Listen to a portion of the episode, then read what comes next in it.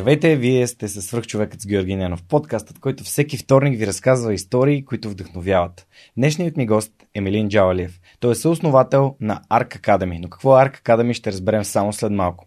Преди да преминем към нашия разговор, искам да благодаря на партньорите на подкаста, благодарение на които и този епизод достига до вас. Преминаването на свръхчовекът с Георги Ненов към видео нямаше да бъде възможно без подкрепата на Динафос. Затова с Монката искрено ги препоръчваме като място, на което можеш да намериш продукти и решения за фото, видео, бродкаст и кинооборудване, както за любители, така и за професионалисти. От създаването си през 2003 година екипът на Dinafoss има една основна ценност – да работи за клиентите и за общността. В техния шоурум или по телефона ще получиш качествена консултация за това как лесно и изгодно да оборудваш твоето студио. Разбери повече на dinafos.bg.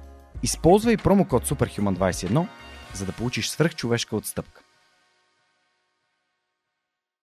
Ако развивате стартиращ бизнес, имате нужда от цялостна бизнес стратегия и финансиране за устойчив растеж, Новатор България са хората, които вярвам, че могат да ви помогнат. Основателят на компанията Данил Петков е моят най-добър приятел, моят приятел за цели и моят съветник в бизнес развитието и изграждането на свръхчовекът с Георги Ненов. През едните месеци 100 български компании напълно безплатно ще получат оценка на проектите си, а 10 най-добри от тях ще участват в програма на компанията за набиране на рисков капитал. Победителят в цялата програма ще получи директна инвестиция от Новатор. Присъединете се към компаниите, на които Новатор вече помогна.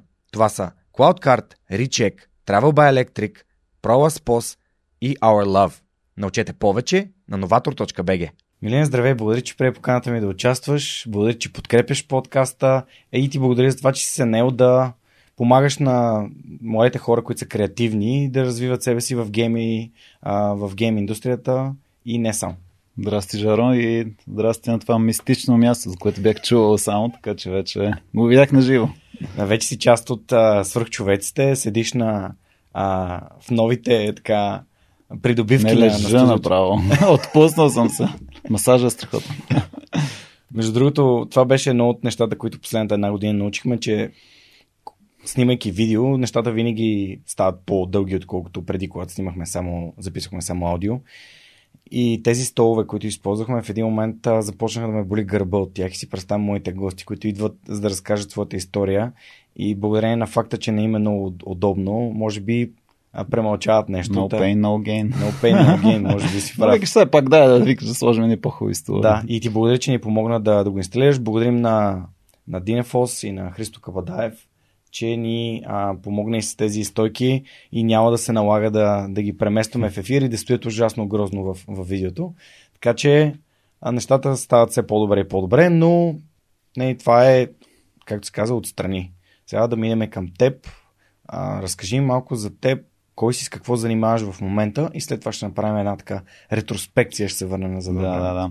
Така казвам се Милин Джавалев. Има много вариации на името ми. Първото може да мине през Малин, Мейлан, но фамилията е най-интересна. Джагалиев, Джапалиев, Джалиев, Драгалиев и там всякакви неща. Но иначе е Милин Джавалев.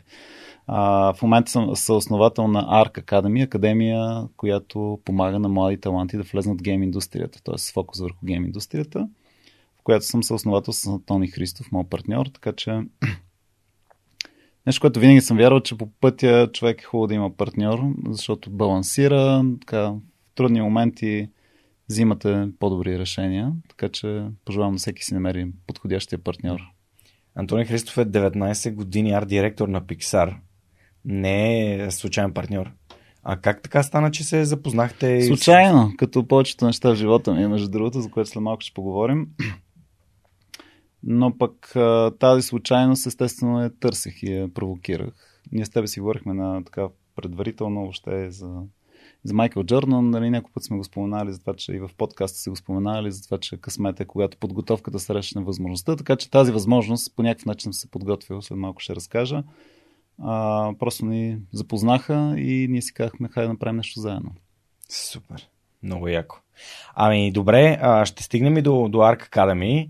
А сега ще си позволя да те върна назад във времето. Разкажи ми малко повече за твой образователен и професионален път до тук. Ти си занимавал с много неща. Бил си в рекламната индустрия, да. бил си куриер, което разбрах тази сутрин. да, в различни. Преди това? Знаеш ли, ще опитам да опиша пътя си така на развитие с една метафора за развитието на хората. Скоро водих една лекция пред военни, в смисъл в, в която беше свързано с професионалното развитие. Малко странно, нали, така да говориш на военни за професионално развитие, но беше свързано с това, така, младите хора какво търсят в днешно време. И, и метафората за развитието, че назад годините, 30 години, няма значение, смисъл 20-30 години, даже може да го сложим към 10, а, всъщност пътя е бил много праволинайен от гледна точка една стълбица, в която ти просто катериш джуниор, там, синьор, вече там и където, каквото е най-отгоре на стълбицата. А, в съвремето, това, което забелязвам, тъй като работя и, и във времето, което в Сачи, и сега с, в академията с много млади хора, разглеждам пътя много повече не като стълбица, ами като стена за катерене, в която имаш различни ръкохватки, те са на различна височина, са различно предизвикателство.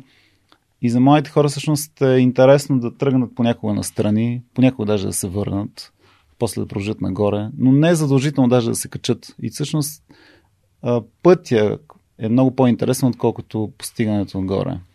По някакъв начин при мен стана така, без да съзнателно да съм го търсил, но пък във времето го установих, нали, когато се върнеш и така, както така, това свързане на точките, когато го направиш и виждаш, че много от нещата подсъзнателно съм провокирал. Та, къде, са, къде, колко назад искаш да се върна, не знам. Ми, образованието, как избра изобщо как избра да вървиш по тази стълбица, която в последствие разбра, че Супер, е стена за катерене? Ще, ще се върна всъщност доста по-назад. Айде ще се върна малко по-назад. На 5 години майка ми и баща ми, това е така история, която близките приятели знаят, майка ми и баща ми, които аз съм роден в София и живея, майка ми е от Трявна, така един град, който препоръчвам на всеки град, на всеки човек да отиде град, който винаги ме изненада с нещо ново, горе поне 6 месеца ходи и винаги така много симпатично. Така че препоръчвам всеки. Та майка ми е оттам и ние докато да чакаме пословутения апартамент Дружба 2 да стане, това е 80-те години, когато се чакаше нали, там за да стане апартамента. Докато чакаме да стане апартамента, майка ще ми решават да отидат да живеят в Трявна, като заедно с баща ми, той така с негов приятел, да гледат кокошки, само че не кокошки, 500 ами кокошки. А, баща ми е кораняк софиянец, знам някъде 6-7 поколения съм го проследил, така че ние няма никаква идея как се гледат кокошки. Появява се в Трявна, а тук малко подробност, че неговия приятел три дена преди тръгна се отказва, но баща ми въпреки това решава, че ще стане. Това се случва 82 година, примерно. А, и трета, значи. Брат ми е на една година, така че аз на пет, брат ми е на една. И сме така, голямо семейство, три деца, плюс още едно друго от друг брак, така че доста разнообразно. А, тоест има брат и сестра и още един по-голям брат от мрък на баща ми. Та, решава да, баща ми, в крайна сметка не се отказвам. Та баща отива баща ми с майка ми го писва така по дънки, нали, 83-та година с дънко яки, с бръгнали ръце джобовете и казва там в АПК-то ли, каквото се води, теки за сето, че иска да гледа кокошки. Те таки го гледат супер, нали, нали какво подявали, че гледаш кокошки, но там с благословията на дядо ми в крайна сметка му дават. Нали, това едно време логиката беше да ти кокошки, после ти изкупуват яйцата и така нататък. Няма така да се върти бизнеса. И това започва така един труден период за родителите ми, един прекрасен за мен, защото в продължение на де-факто 5 години смисъл прекарах в а, Трявно, но не в Трявно, в едно село до Трявно, в което, което отидохме, а, не само, че имаше външна туалетна, което нали, за селата не е новина, но имаше и външна чешма даже, т.е. няма топла вода и чешмата отвън. А, което нали, наистина не, как да кажа, на родителите ми не е завиждам, но за мен беше прекрасно детство, в което прекарвах в гората, бил съм с часове в гората, сам, нали, може би за хората звучи малко странно, но наистина с една пръчка и в гората бях си намерил една къщичка даже на на едно място, което примерно трябва да отиш 2 часа през гората и да стигнеш. Не, качва се горе, прекарах време там някакви ображаеми светове, герои. И до момента по никакъв начин не ме е страх от гората. Среща съм някакви животни, но никога нали, просто знаеш, че просто трябва спокоен и ще не трябва да реагираш. Както е. А, в Та, после започнах а, училище и нямаше как, тъй като селото, в което живея, тогава, примерно през зимата, валеше някакъв страшен сняг. 60, 70, 80 см.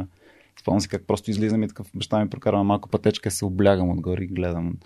И наистина много магично. Та, през зимата нямаше как да ходя на, на училище вече от първи до трети клас. Та, се преместих в Трявна, като баба ми идеално живеят. И де факто през седмицата бях с тях Събота и неделя пеша 4-5 км през гората и съответно стигам при майка и баща ми. И така, тези три години вече след първи и трети бяха страхотни и се преместихме в София. И така, сега от това спокойно градче, гората и така, бам, дружба, две, някакви блокове, строят се. Отиваме единственото училище, което работи, смисъл, което беше отворено. Се оказа, че има над 3000 деца на 3 смени, съответно никакъв шанс там да ме приемат. И баща ми, в крайна сметка и майка ми в дружба едно, за да ме записаха в училище. И в четвърти клас се появих в един клас, където всички са още от началото са ученици. Аз се появявам изведнъж там от някъде, от някакъв малък град. А, труден преход, а, нали, в който така определено нали, социалната ми комуникация не беше толкова добре развита. И, и така, и това ще продължи до 8 клас, когато класния ми, имах класен и бях така супер, ми беше супер любим, той по български, а, играхме футбол с него и така нататък. Та той реши да се премести в друго училище, дружба 2 и аз реших да се преместя заедно с него. Тоест започнах в едно училище, преместих се в друго училище и за на майка ми след това завърших в трето училище. Просто втория срок се преместих в друго училище, защото отворих едно ново училище и ни привлякоха с идеята, че сега 8 клас, като завършвате, по-лесно така ще станат нещата, оценките ще се случат добре и аз видях някаква интересна възможност. Mm-hmm. А, но пък това, което установявам, че тези три смени на училище в 8 клас ми помогнаха много. Всеки път с нова среда започваш. И това много ми промени като просто всеки път не знам, се доказваш, всеки път изграждаш приятелства. И така, и, и става момента за кандидатстване, тогава след 8 клас се кандидатстваше, което беше такъв пълен, пълен мрак за мен. Нали, като цяло нямах много идея точно какво. Майка ми се появи с едно лище с пет училища, които да, тази история съм разказал, нали, но ми е любима, защото определя нека назад във времето как случайностите има значение.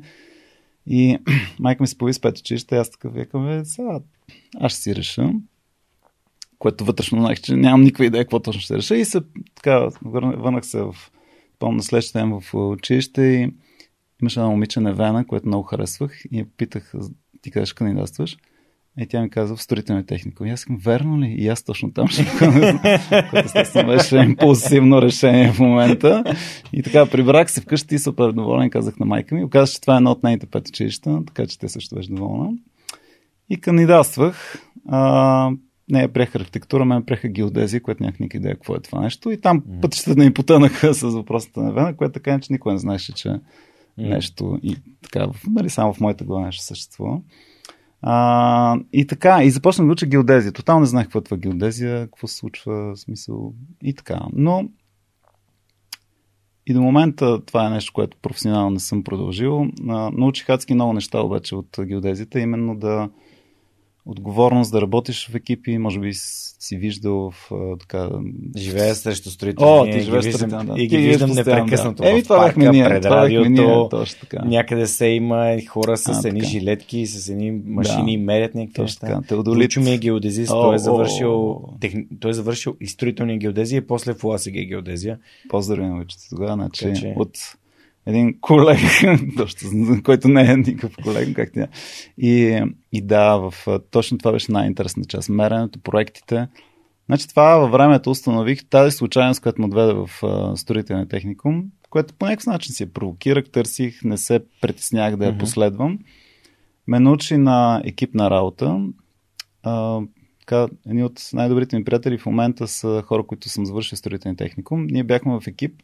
Не бяхме най-прекрасните ученици, но пък а, бяхме най-добри екипен отбор, така да го кажем. И още там нека да се роди моята, така си усетих така силната страна, именно да мога да намеря силните страни на всеки един човек, да го, да го сложа на правилната роля. И ние бяхме екип, който много добре си знаеш. Един е правиш, аз организирах процесите, а един правиш сметките, друг измерваше с теодолита, трети чертаеше. И всъщност бяхме прекрасни на, на общ проект, иначе като единици може би не бяхме най-добрите, но просто като общ проект просто винаги сцепахме. И така. Така че това го научих в строителния техникум, там станахме много добра група хора и продължаваме се виждаме на всяка година, като говоря, примерно на събирките поне 15 човека, има едно ядро от 7-8 човека, които са ни супер близки. А, моята приятелка, която е моята жена всъщност, тя е от Ваня, тя е от строителен техникум, моите най-добри приятели, та, там Светослав, Стевка, Краси, те също са строителни и така. Та, обаче вече към края на строителен техникум, в един момент си викаме това. Аз реално още втория курс реших, че това не е за мен геодезията, но пък взех всичко интересно. Mm-hmm. Чертая, се фокусирам и така нататък. И в края на се появи другата случайност, която ме срещна по пътя а, имаше такива свободно избираеми предмети и естествено всички избраха, момчета избраха футбол, mm-hmm. там в, в, в, Борисовата градина отиваш и играеш футбол, че супер. А пък една моя приятелка от тя беше сетка в дружба 2, на, нали, тя пък беше избрана, каза, че има някакви економически на, дисциплини. И аз това е интересно, да, вие какво е това нещо. И се записах на някакви економически неща, които въобще нямах никаква идея какво точно се записвам. Значи след втория ден ревях просто, защото гледах как моите приятели с топка отиват към парка, а аз ги гледам отвътре от стаята, в което ми предават някакви счетоводни сметки, 500 едно каса и нямам си какво други такива неща. И аз си леле, защо записах на това нещо по? Но там имаше и неща, които започнаха ми стават интереси. Макроекономика, микроекономика, маркетинг и така нататък.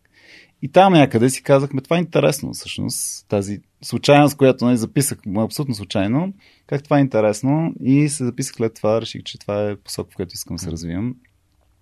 Българо-датския колеж е, имаше, той сега го има, се записах и започнах да уча съответно. Пак последния ден буквално на строителния техник, когато отивах да си взема дипломата и съвсем случайно бяхме една моя позната, и тя ме питам, ти, ти къде отиваш? Тя каза, отивам тук. Сега започнах от вчера да разнасям едни пратки, след сметките на мобилата в една куриерска фирма. И аз викам, аз супер, ако искаш. И тя вика, ако искаш с мене. Аз така че някаква да правя, взех си дипломата и отидох заедно с нея. Отиваме там, тип-топ куриер се каза фирмата и Лъчо Капарашев тогава собственика. И той ме вижда мене и вика, ти, ти с нея ли си? И тя си викам, да. Е, ти те пратки, ако искаш, проби два-три дена, ако ти хареса, може да, може да раздаш. Няма нещо, което кой знае какво веднъж седмица взимаш пратките, имаш определени райони, разнасяш ги и после с края на седмицата отчиташ какво си разнесъл. Тогава сметки на Мобител бяха някакво супер свещено, срещу подпис се предават и така нататък. Беше много... Така... И това, това, за това ти говоря за 96-та година. И така, и аз викам, а това е интересно. Така че в един момент започнах да... А, пак тази случайност, за което видях това момиче, реших да грабна просто. И това ще му отведе в продължение на 4 години да а, не само да бъда куриер, просто станах в главата си страхотен логистик. Всъщност едно от най-интересните неща на куриерство е да си подредиш, да си направиш майндмап буквален, защото взимаш 60-70 пратки с писма и нали, абсолютно такова беше най-бъгващо да седнеш си ги подредиш по най-добрия начин, защото ти имаш определени райони, 5-6 района в в София, примерно Хисток, Лозенец, Яворов и така нататък, които и сега ги знам буквално, смисъл, мога да ти кажа улици, номера, някаква информация ми оставям в главата. Обаче едно от най-интересните неща за мен беше да фана и тези адреси си ги представя в главата и да подредя кое след кое. Защото имаше много финни моменти. Примерно на улица Елин Пелин 18, обаче тя се пресича с, там, с някоя друга улица. А, и там е номер 2. Нали, и, и ти трябва да знаеш, че трябва да дадеш едното, после отиш на другото, защото ако тръгнеш по улици, тотално губиш супер много ресурси и време. Така че там, всъщност там Project Management да го освоих до някакъв такъв мастерпиз буквално. А, продължение на 4 години, но пък в един момент а, собственика каза, ти нали учиш маркетинг и реклама? Аз не успрано с това учих и раздах пратки. А искаш ли да искаш да почнеш да видиш нещо тук знаеш бранд за тип-топ куриер, какво може да се направи и така нататък. И аз започнах някакви доста ръкоделни дейности, такива, които, нещата, които уча, се опитвам да приложа и така нататък, но пък той ми гласува доверие. И в един момент, т.е. някъде около 2000, започнах с каквото може да се нарече тогава маркетинг човек, не го наричаме менеджер, че е прекалено, на тип-топ куриер и съответно започнах някакви такива маркетингови бранд активности и дейности да прилагам. И и това беше наистина доста така интересно, но успоредно пък, понеже завърших детския колеж, той беше полупрофесионално. Запих се в Габро, в техническия, което беше някакво странно решение. Така след първи ден разбрах, че това няма да е моето. И трябваше да отида в казарма. Аз буквално фанах ни от последните влакове за казарма. И много интересно как това се случва 2000 година някъде беше. И отивам вече, там викат в дружба в Искър, отивам в военното и казваме тук, явявам се вече, ням, то нямах не проче какво да правя. И тя казва, ами ние ще ме зачисли в а, Враца. И аз така, във Враца? Може, сега съм вишист, нали, такъв, нали, започвам преговори, което, нали, тотално не знах дали тези преговори ще ме отведат да, към да. нещо, обаче такъв, викам, не, не, как във Враца? Не съм чул само някакви глупости за Враца, там някакви. А... Не знам за какво говориш. М? А, не знаеш Да, да.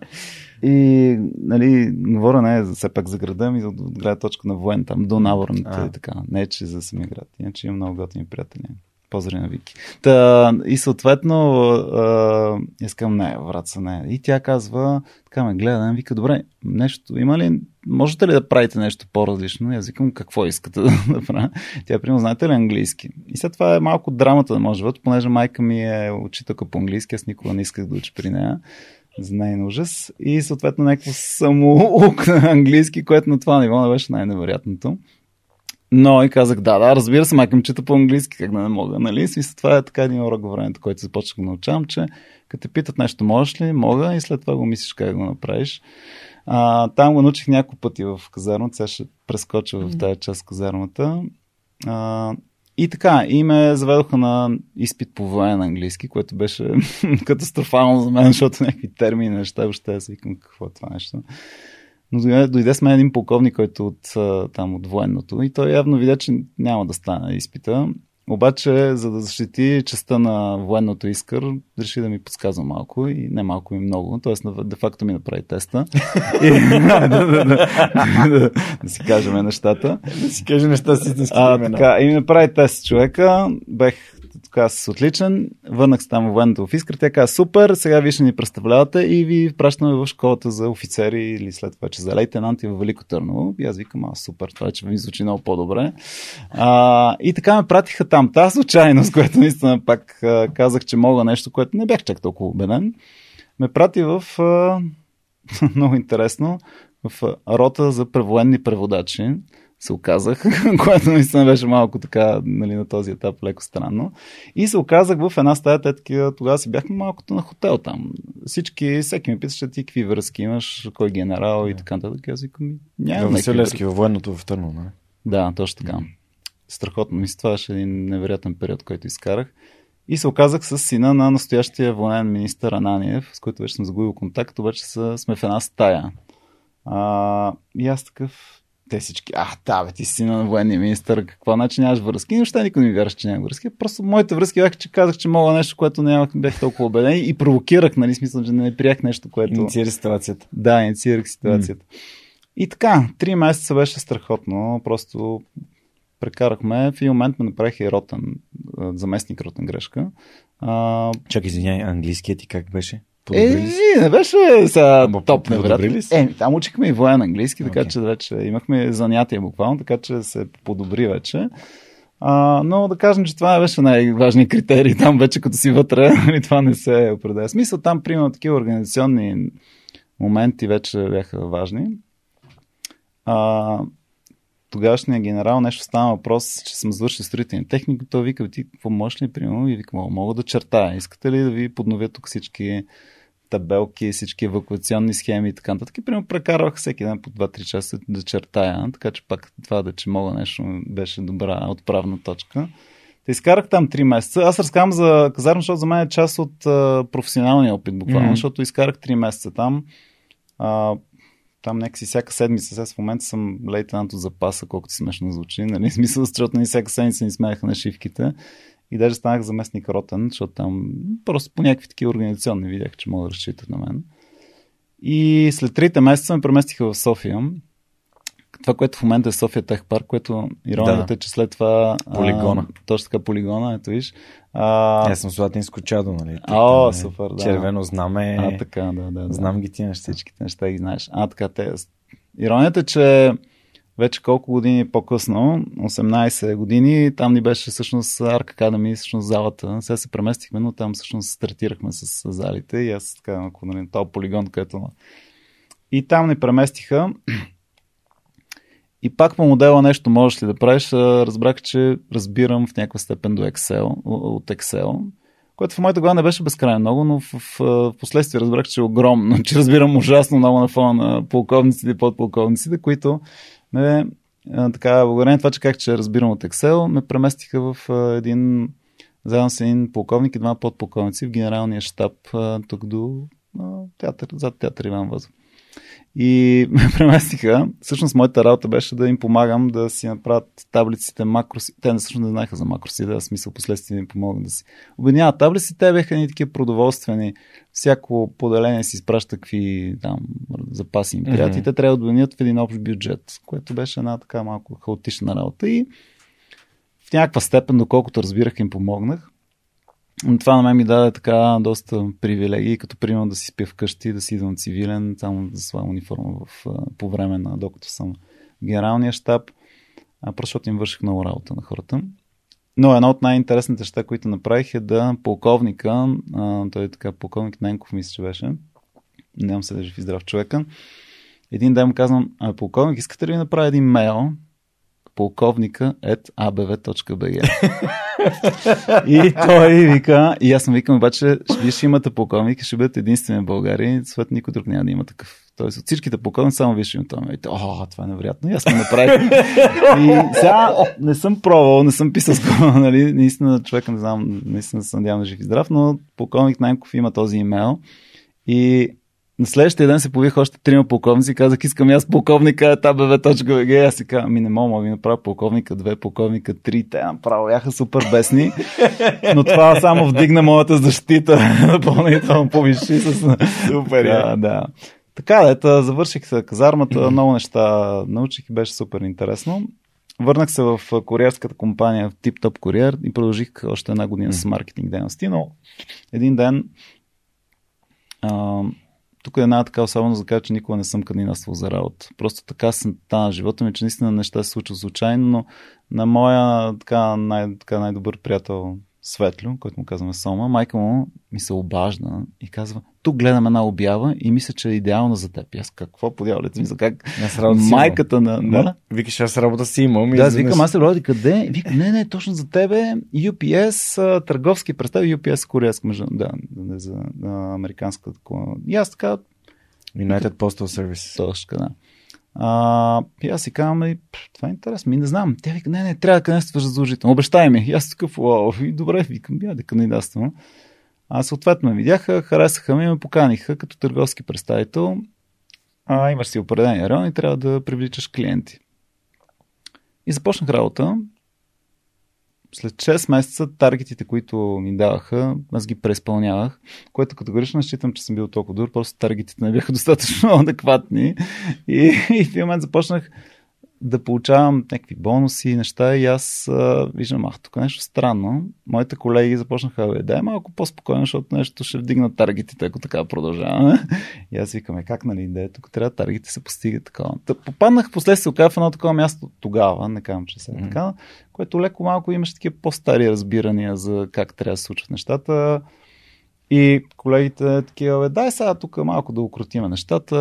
И в един момент, в един 6, следващия 6-месечен период, се оказа, че трябва по-скоро да мисля как да скатавам и някакви неща да симулирам дейност, за да не се постигат твърде много таргетите. И аз викам, а какво става тук? Сега смисъл съм нали, на... А, тогава колко не бях на 23 ли бяха? Mm. 25 да, на към 24-5, викам се тук постигам някакви заплати, бонуси и така нататък. Нещо не странно, т.е. това не е нормално състояние. Сега аз така, ако продължа, много бързо ще влезна в някакъв ритъм, дето не се развивам. Нали? Просто вътрешно го усещах, без да все още нещо точно да предприемам.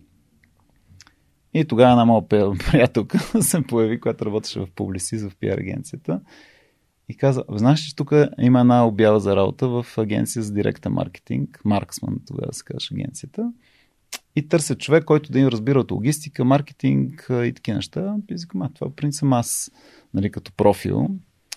И тя, примерно, се обажа а, четвъртък и трябваше до петък. И тя каза, трябва да и мотивационно писмо, трябва да си напишеш. Аз викам, какво е това? Аз въобще никога не съм писал мотивационно писмо. Тя не се преснява, ще го напиша. това е една. Тук към първия ми шеф, май не съм казал никой, че ми го написаха, не знам вече, а, на Йордан Кончев, така че Данчо, съжалявам, но вече ми го написаха. Та, и така, и ми написа мотивационното писмо. И Ти поне помог... прочете ли го? Прочето го, да, харесвам. Хубаво беше. А, нямах и CV, Таран трябваше да си направя някакво CV набързо. А, и така си направих CV и кандидатствах и ме прияха. Обаче, така, малко имаше изненада, защото се оказа, че заплата, която ми предлагат е три пъти по-ниска, отколкото в, и в UPS взимам. И аз обаче сега знаех, че това в UPS е измамно, т.е. не е нормално. Нереалистично. Нереалистично. Mm-hmm. Т.е. не полагам усилията, които полагам, трябва да полагам, за да получа тези пари. И знаех, че в един момент това ще приключи по някакъв начин. Това е много интересен начин на, на мислене, защото повечето случаи хората идват да лъмтят само за пари. Да, обаче нали, трябва да се замислиш това ре, реалистично ли и това води ли те до развитие. Тоест аз усетих, усещах вътрешно как започвам да, как ти кажа, нали, ти си на 25 години, нали, трябва да си в такъв период, който се развиваш. Сега, нали, тук говоря за 2003 година. А, да кажем, че сега в момента даже възрастовата граница а, натиска към младите хора да се развият е много по, даже още много по-свалена. Тогава горе от 25 беше някакво такова. И до 25 можеш да си живееш доста такова чил, да го кажем.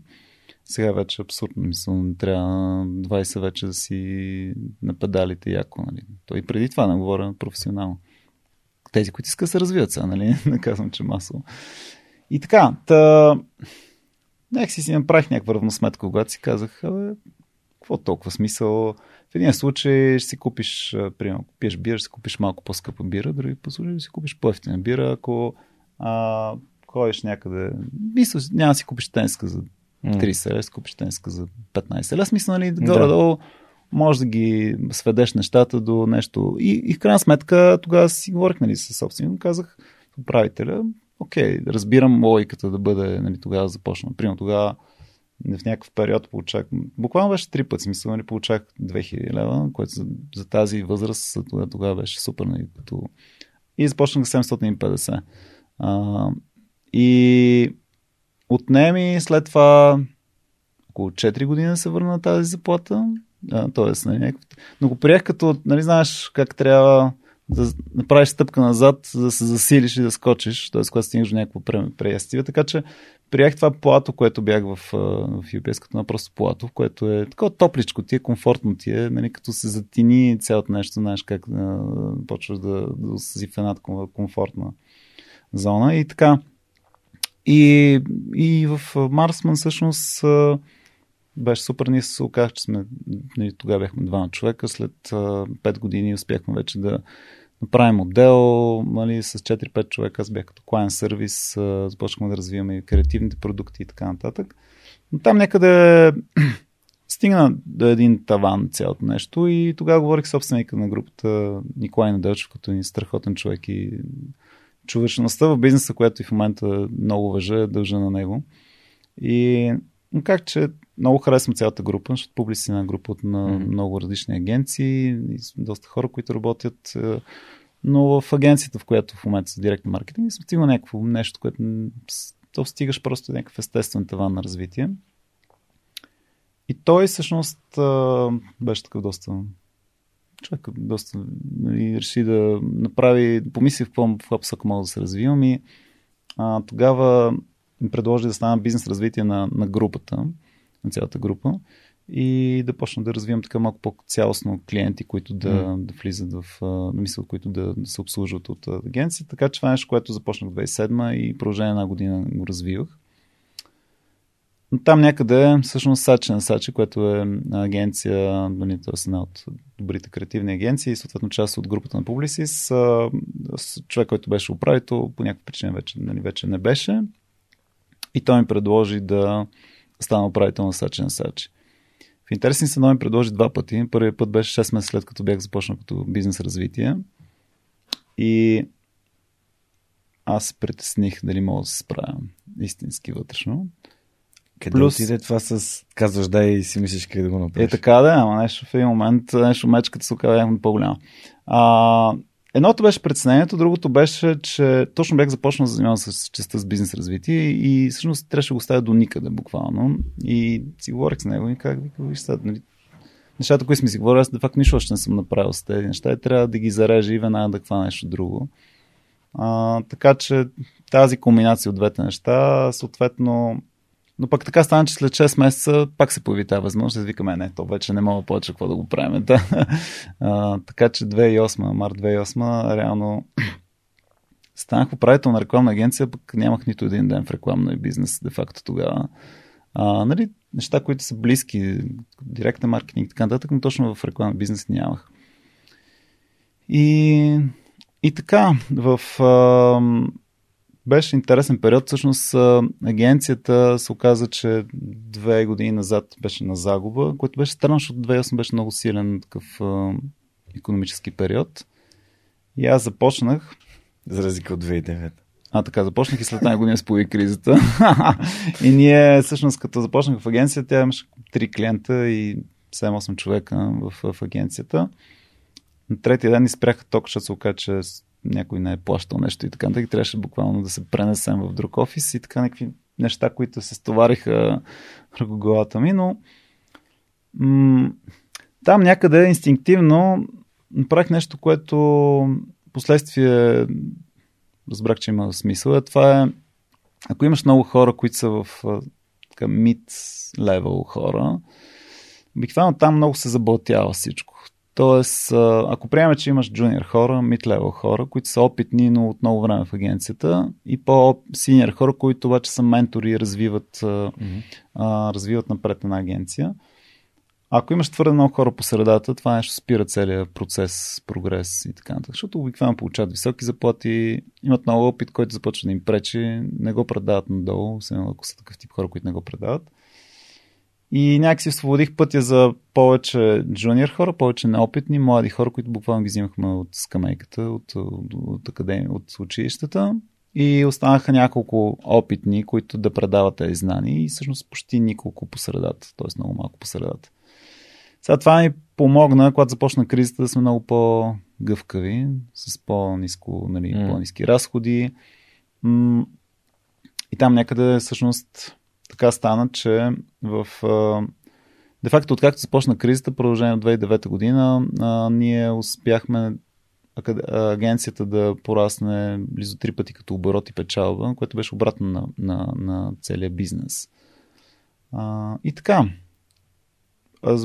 реално в този период а, адски много хора и затова и да ми се иска много да, да споменавам имена, защото ще пропусна сигурност много хора, но успяхме агенцията от така неизвестна агенция, всъщност 2018 да бъде агенция на ефективността и креативността, което отне 10 години де факто, но нали, отне много време и усилия. Просто го направихме по по-устойчив начин, който имаше един период, който 65% от хората бяха хора, които са започнали стаж в агенцията и след това са влезнали в, mm. в агенцията и така. 9 години си бил в Сачи Сачи. Да, де факто, да. То, Вау. А, след това пак се оставаш публицист за една година. Да, за две години. Communications. Да, така беше. В, а, две години. А, това беше един леко такъв интересен период, а, в който основната идея беше да трансформираме агенциите вътрешно в, в, в групата, да започнат да работят повече заедно, защото просто бяха твърде много разделени на сило си. И малко стресираш период беше за мен. Mm. Определено. Защо? Какво, те, какво те стресира? Ами, аз много обичам взаимодействие, отношенията с хората и първо трябваше да взимаш трудни решения, които да се разделяш с хора и то с много хора. А, така че това неминуемо. Нали, и винаги по някакъв много човечен начин съм, го, така, съм водил тези разговори, обаче това неминуемо ти бъгва психиката, се пребереш. Нека си не започнах да не приличам на себе си сред приятелите и сред хората, защото цялото нещо, което, цялата емоция през деня, тя някакси се отразява вечерта. Да, мен също човешките взаимоотношения, може би най-много ми тежат, не е толкова mm-hmm. и други неща. А, всъщност си бил и програмен директор. Това е в ВУЗФ някаква програма сте правили. Да, да, да. Я ами... разкажи малко и за това. Тя тук за, за, за, нали, зачекна тази тема за предаването на знания. Да.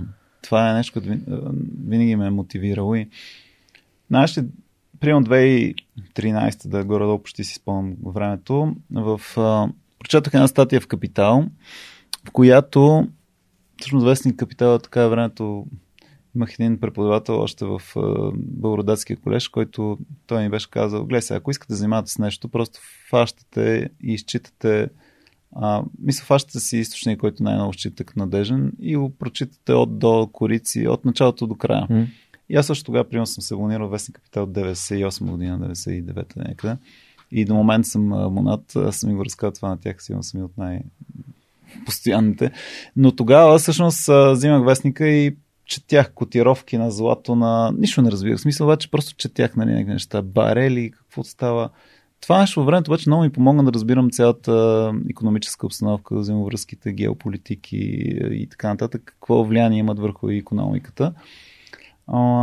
Та, в една статия във Вестник Капитал имаше за проблемите на образованието в България и това, че и две неща бях изведени, толкова ясно си ги спомням, защото де факто са наистина една повратна точка в живота ми, като се върна. А, че българското образование много трудно се влиза и много лесно се излиза, което за разлика, примерно, както кажеш, Германия е обратното, нали, лесно влизаш, но малко излизат. А, и другото е, че не е практически ориентирано. И аз казвам, добре, по първата точка нищо не мога да направя, въпреки че вече в момента правя, но по първата не мога да направя, но втората точка, която е свързана практически ориентирано, тогава вече агенцията се развиваше добре, имахме някакво ноу-хау натрупано и казвам, мога да го споделям. И се свързах с нов български университет и им предложих да направя курс. Направих курс за ето, на базата на тази книга, Маркетинг любовта, след малко ще разкажа. А, това е така философия, която Кевин Робъртс, а, който е изпълнителен директор на Сачен Сач, тогава развиваше. Така че аз направих курс, който е как да се изгражда брандове, които да са така отвъд разума, да хората да обичат, нали, марки на любовта. А, и това беше много интересен. Продължение на 3 години а, така, провеждах този курс. И тогава се появи една възможност в ВУЗФ, университет, с който си партнирахме доста време и съм изключително благодарен, възможност да направим съвместна магистратура с Сачен Сач и ВУЗФ която пък за мен беше много добра възможност да направя програма, която от нулата буквално да се изгради като mm. логика, която е да програма за бранд менеджмент и реклама, която следваше жизнения цикъл на един бранд в общи линии. Успях да подбера хора, които са професионалисти, така че доста за, така, за конвенционално висше образование, така доста революционно като, като стъпка тогава. А, участвах нали, съответно в селекцията на студентите, разпределението по екипи, проектни работи и въобще всичко, което цяло това нещо може да предаваш знанията вътре. И тя де-факто всъщност това ми беше, последствие се оказа и подготовката за това, което в момента се занимавам, нали, Arc Academy. Mm. Просто успорно. Тази подготовка, която казваме за възможността, тази моя подготовка и след това възможността, която запознах и с Антони mm-hmm. и след това и с гейм студията, тя не отведе от това, което е Аркадеми в момента. Имаш още една стъпчица по пътя. Design Thinking Coach. Да, Разкажи ние с... ми какво е Design Thinking и защо си така Ами, това е време, с а, а, така, моите приятели от а, Launch Labs. Това е агенция за, за Design Thinking. Елина Желева. Да, и... на Макс Гурвиц. Точно така на Макс, дамата. Дамата. И, не само дамата, не знам. Спътникът. Да. Не. Soulmate. Айде. А, и така, ние всъщност а, буквално до миналата седмица или по-миналата бяхме в една и съща сграда на мисия 23 и оттам така по-близки контакти, но пък и Елина всъщност а, исках да Дизайн thinking всъщност това е т.е. цялостно дизайн на бизнеса, т.е. което може да дизайнваш и редизайнваш процеси, а, нови продукти, mm-hmm. услуги и всичко, което да ги с... вкарвайки елементите от а, така, дизайна, нали, този, който дизайн и продуктов е, и а, графичен, още от дизайн, елементите от дизайна, mm-hmm. да ги прехвърлиш върху а, така, класическите бизнес дисциплини. Е, простичко мога така да го обясня. И ние с тях, така, всъщност Елина водеше курс по дизайн. Един от курсовете в магистратурата, аз се поканих и тя да се включи и това беше един от най-харесваните курсове. За мен също ми стана много интересно. И когато се събрахме в една сграда, а, пък когато започнах с образование, започна ми липсва леко връзката с бизнеса и решаването на бизнес, каза си мен продължава да ми е супер интересно. И казах, включваме в някакви проекти. Много ми е интересно, искам нещо да, да помагам се чувъркам така мозъка. И тя каза, а, супер, хайде да почнем. И почнахме да правим съвместни проекти. И а, аз, нали, съответно, ноу-хауто, което имам, опита, който имам в момента, да го включвам в, чрез методите. Защото дизайн тинкинга и процесите в една рекламна агенция има много, много сходни неща. Въобще идеите е една тема, която много ми се иска да си поговорим заедно. Mm. Добре, ти всъщност а, правиш коучинг на организации, на, на хора за дизайн тинкинг? Да, с, а, нали, може да е с хора, свързани, примерно с една организация, скоро а, им помага да си преосмислят процесите по цялостно селс процесите, не сте са в бизнес а, а, обучения, в смисъл, че по-скоро те препоръчват университети, но цялостния са така, и MBA програми, mm-hmm. Advent Group и всъщност им помага да си преразгледат цялостно селс процеса към отделните групи, нали, което неминуемо включва да си опознаеш хората, mm. аудиторията, да знаеш на кой говориш, какво казваш, как го казваш, всички тези неща. Стигнахме и до Arc Academy. Всъщност, разкажи ми малко повече за тази случайна среща ни. А ти си чувал много пъти, защото си слушател на подкаста за това как мен едно, едно упражнение буквално ми отвори съзнанието за този yeah. подкаст. При теб как се случи? Една среща на пейка, нали, в което един трети човек ни запозна а, нали, с а, мен и Тони, а, просто защото трети човек се анимира, смисъл той съответно знаеше, че и той не иска да направи нещо, вършики се от Америка, съответно в сферата на образование. А аз вече излизайки от сферата на реклама и комуникации, искам да направя нещо в сферата на образование. И се запознахме и си казахме, хайде да го направим заедно. Ние буквално започнахме бизнес, запознавайки се, което е нетипично. В смисъл хората така даже малко ги естествено, че може и да не стане, защото mm. ние се опознахме се в движение и си откривахме всички добри неща, които и заедно, които може хубавите ни страни. Откривахме си и някои не чак толкова, обаче пък бързо ги заглаждахме, защото като си в движение, виждаш, че трябва бързо да изглаждаш, така, ако има тук там, което са съвсем малко, така че а, добре се допълваме, защото, как да кажа, а, първо, аз съм повече човека по процесите и така бекенда, той е много повече от човека в фронтенда, нали, от гледна точка на и на контакти, и на, на нетворкинг и така нататък. Аз съм повече това как работи цялото нещо. И с екипа, хората и така. Mm. Така че се допълваме много добре. Супер. И как, как изкристализира това като Arc Academy? Това е, вие сте окръстили като място, за където създатели стават професионалисти. Да, те затова е арк, всъщност връзката, не, тази арка между таланта и бизнеса. Още в началото го заложихме като главна концепция на академията. Тя да помага на таланти да станат професионалисти. Тук да кажем опита ми като изграждане на брандове, се поне може да го впрегна в това, което трябва за собствения бранд. А, сега, в началото стартира много по-широко с идеята да правим образователни курсове в различни области. Гейм, филм, mm-hmm. спейс дизайн, брандинг включително. Даже тази програма, която имахме преначално по бранд менеджмент, съответно с съответните подобрения също стартира. Но се запознахме с гейм студията в България. Оказва се, че има доста добра екосистема. Аз не бях толкова запознат тогава.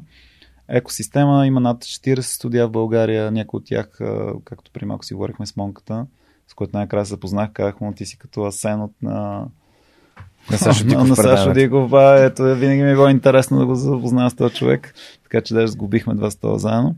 И а, така че това си говорихме с Монката, че да, има студия в България, които работят по AAA заглавия, т.е. такива заглавия, които са световни, много големи, нали, и като Assassin's Creed, и като Total War, което Creative Assembly разработват и така нататък. Може да кажем и Цар, разбира се, на Хемонт, които са, да. може би, първите, които... Ами да, те са най- и най-значими. Говорим за видеоигри, не само за, не за мобайл, защото нали GameLoft. GameLoft са мобайл студио, да. да mobile. Те са в момента сега um, в момента. Access Software също. Също Access Software, те да, имат. Христо ми е гостувал. Да, супер. Да, ние се познаваме. Ние сме се ученици с него от, от Алианса, ние сме учили английски за. А, супер. Още като, да. като деца. И дори аз покрай Буфлит следях всички тези неща, които се случваха. А, а Imperial Online. Точно така, Imperial Online с wow. Imperial Online. Мисля, наистина има доста добри и локални, чисто локални студия и такива, които са на глобални офиси. Да. И ние постепенно се запознахме и започнахме да изграждаме една мрежа от контакти. Всъщност Game Love бяха първите, които ни протегнаха ръка, поканиха ни на среща. Ние им казахме какво си мислим да направим, mm. т.е. академия, която да, но нямахме идея каква да бъде mm. програмата, какво да бъде. И така, супер, ще ви подкрепим, ще ви помогнем заедно да направим програмата, ще комуникираме вътре в а, студията, а, така че да, ако има хора, които искат да преподават, и казахме, супер, с кой бихте ни свързали, кое е друго студио? Така ми, без Ubisoft нали, няма как да стане, така че направи, те ни свързаха с Ubisoft, те също ни подкрепиха, те пък ни свързаха с Creative Assembly и тази мрежа от контакти, тази общност, която и вие създавате заедно, така че тя започнахме да изграждаме в гейм студията, по-късно и Snapshot Games се включиха много активно и всички студия, които за риба, в смисъл, които си партнираме и в момента. А, и така, и всъщност след това ги събрахме заедно, показахме ни драфна програма, заедно е разкъсахме, раздробихме, променихме, направихме и стартирахме. И тази програма в края на годината свалихме в кофата и направихме нова, защото нали, горе, е, не изцяло, да, но м- нали, имаше естествено много неща, които сме си мислили по един начин, обаче те пък mm. трябва да станат по друг начин. Та втората година променихме, сега третата година пак я променим, вече доста по-малко. Спрямо първата, спрямо втората. Щеш ли да има третата програма, ако нямаше първата? Нека да бъдем честни. Еми не. Ако да направиш първата стъпка, никакъв шанс. Благодаря, че го казваш, защото просто аз сега точно съм много впечатлен от новата книга на Райан Холидей, която се казва Courage is Calling. А, и тя е, нали, още я няма в, а, няма в Storytel, но аз я, така си я взех си от Audible, за да мога да си чуя. Защото коража ми е много, много силна. Да.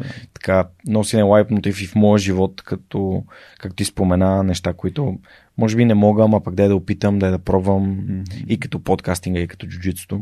И всъщност този кораж да правиш първата стъпка и оттам насетне кажеш, окей, тук от първата стъпка научих това, това и това, втората стъпка, трета стъпка, ето 260 плюс епизод. Милин Джавали. Респект. Ей, чакай, много важна история за всички слушатели. А, академията, както казахме, започна в много по-широк, в различни области. Mm. И съответно идва пандемията. А, нали, естествено това ни рефлектира, защото интереса и гейм индустрията расте много. Тя наистина нарасна много, обаче все пак ние сме сферата на образованието и тези програми са супер, но те струват пари, съответно хората трябва да си платят. При нас в голяма степен родителите заплащат, тъй като една голяма част от хората са 18-20 годишни, които завършват училище, имат креативни таланти и искат да ги насочат професионално. Има естествено и хора над 25, които си плащат mm-hmm. сами. И това не рефлектира нормално, т.е. записване всичко така се повлия. И тогава някъде ти ще кажеш горе до кой епизод, но си слушам, нали, съответно, на епизод свърх човека с, съответно, за, беше с Капто Бар. Да. А, ти ми кажеш, ме запознаеш. Георги Георгиев. А, така. Разбира се. Забравяй ги.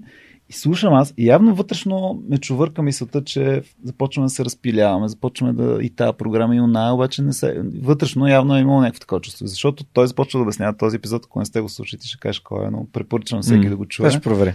А, но той разказваше за това как а, а, нали, започнали в началото там. Първо различните менюта, така много добре спомням как идва готвача с менюто, после се тръгва менюто, го няма, трябва постоянно нови неща да правят, но беше най-интересната част с едни тортили и за това как, а, примерно на обяд, което е най-големи екшен, а, хората много харесват тези тортили, обаче те взема място колкото примерно за три бургера, доколко спомням. И това създава а, нали, хората супер харесват тортията, обаче други трима са недоволни, защото им се забавя всичко и просто решили да затворят тортията и да се фокусират само в бургер. И аз го слушам това нещо. Дай си спомням къде да го слушам. И така, човек, това го трябва да направим точно също и ние. И аз се прибрах в офиса и казах, хора, сега слушах като епизод, разказах им целият епизод. И това е. Затваряме другите две програми. Бяхме пуснали точно apply за на Direct Marketing, по брандинг бяхме перели вече няколко човека. И е някакво трудно решение, защото, нали, такова, обаче викам, затваряме тези две неща и се фокусираме сега върху Game Development, просто за може да това ни отведе Та това е всъщност една друга статия, която е The Power to Say Quit, бях чел. И всъщност идеята е, че в момента отварянето на възможности е много по-лесно, отколкото на затварянето. Защото възможности всякакви. Ние сега седем с тебе, седим, ти ми кажеш, виж се с този човек, той си вижда да направим нещо и ти отваряш още и още и още и още възможности. И всъщност, кои обаче да затвориш, за да можеш да се фокусираш върху няколко. Mm. Това е, се оказва в съвременето доста по предизвикателно, отколкото отварянето. Вчера имах един такъв разговор с една моя приятелка, за която си говорихме за всички неща, които иска да направи и това как и пречи да прави наистина важни неща. Защото ти така си... Тим Ферис още в 4 часа от работна седмица казва Do you want to be productive or want to look busy? Нали? Mm, а, а, или както моят приятел Христо Нечев, епизод сигурно си го чул, най-дългия в подкаста до тук. Uh, drink more coffee, do more stupid things faster. То е същото, нали? Просто още и още и още неща не значи важните неща, не значи нещата, които виждат напред. Епизода с Жоро от Скапто е 153 yeah. и е интересно, че цитата и заглавието на епизода е късметът идва, когато възможността срещне подготвянето си. Верно, е, това даже не съм го знал.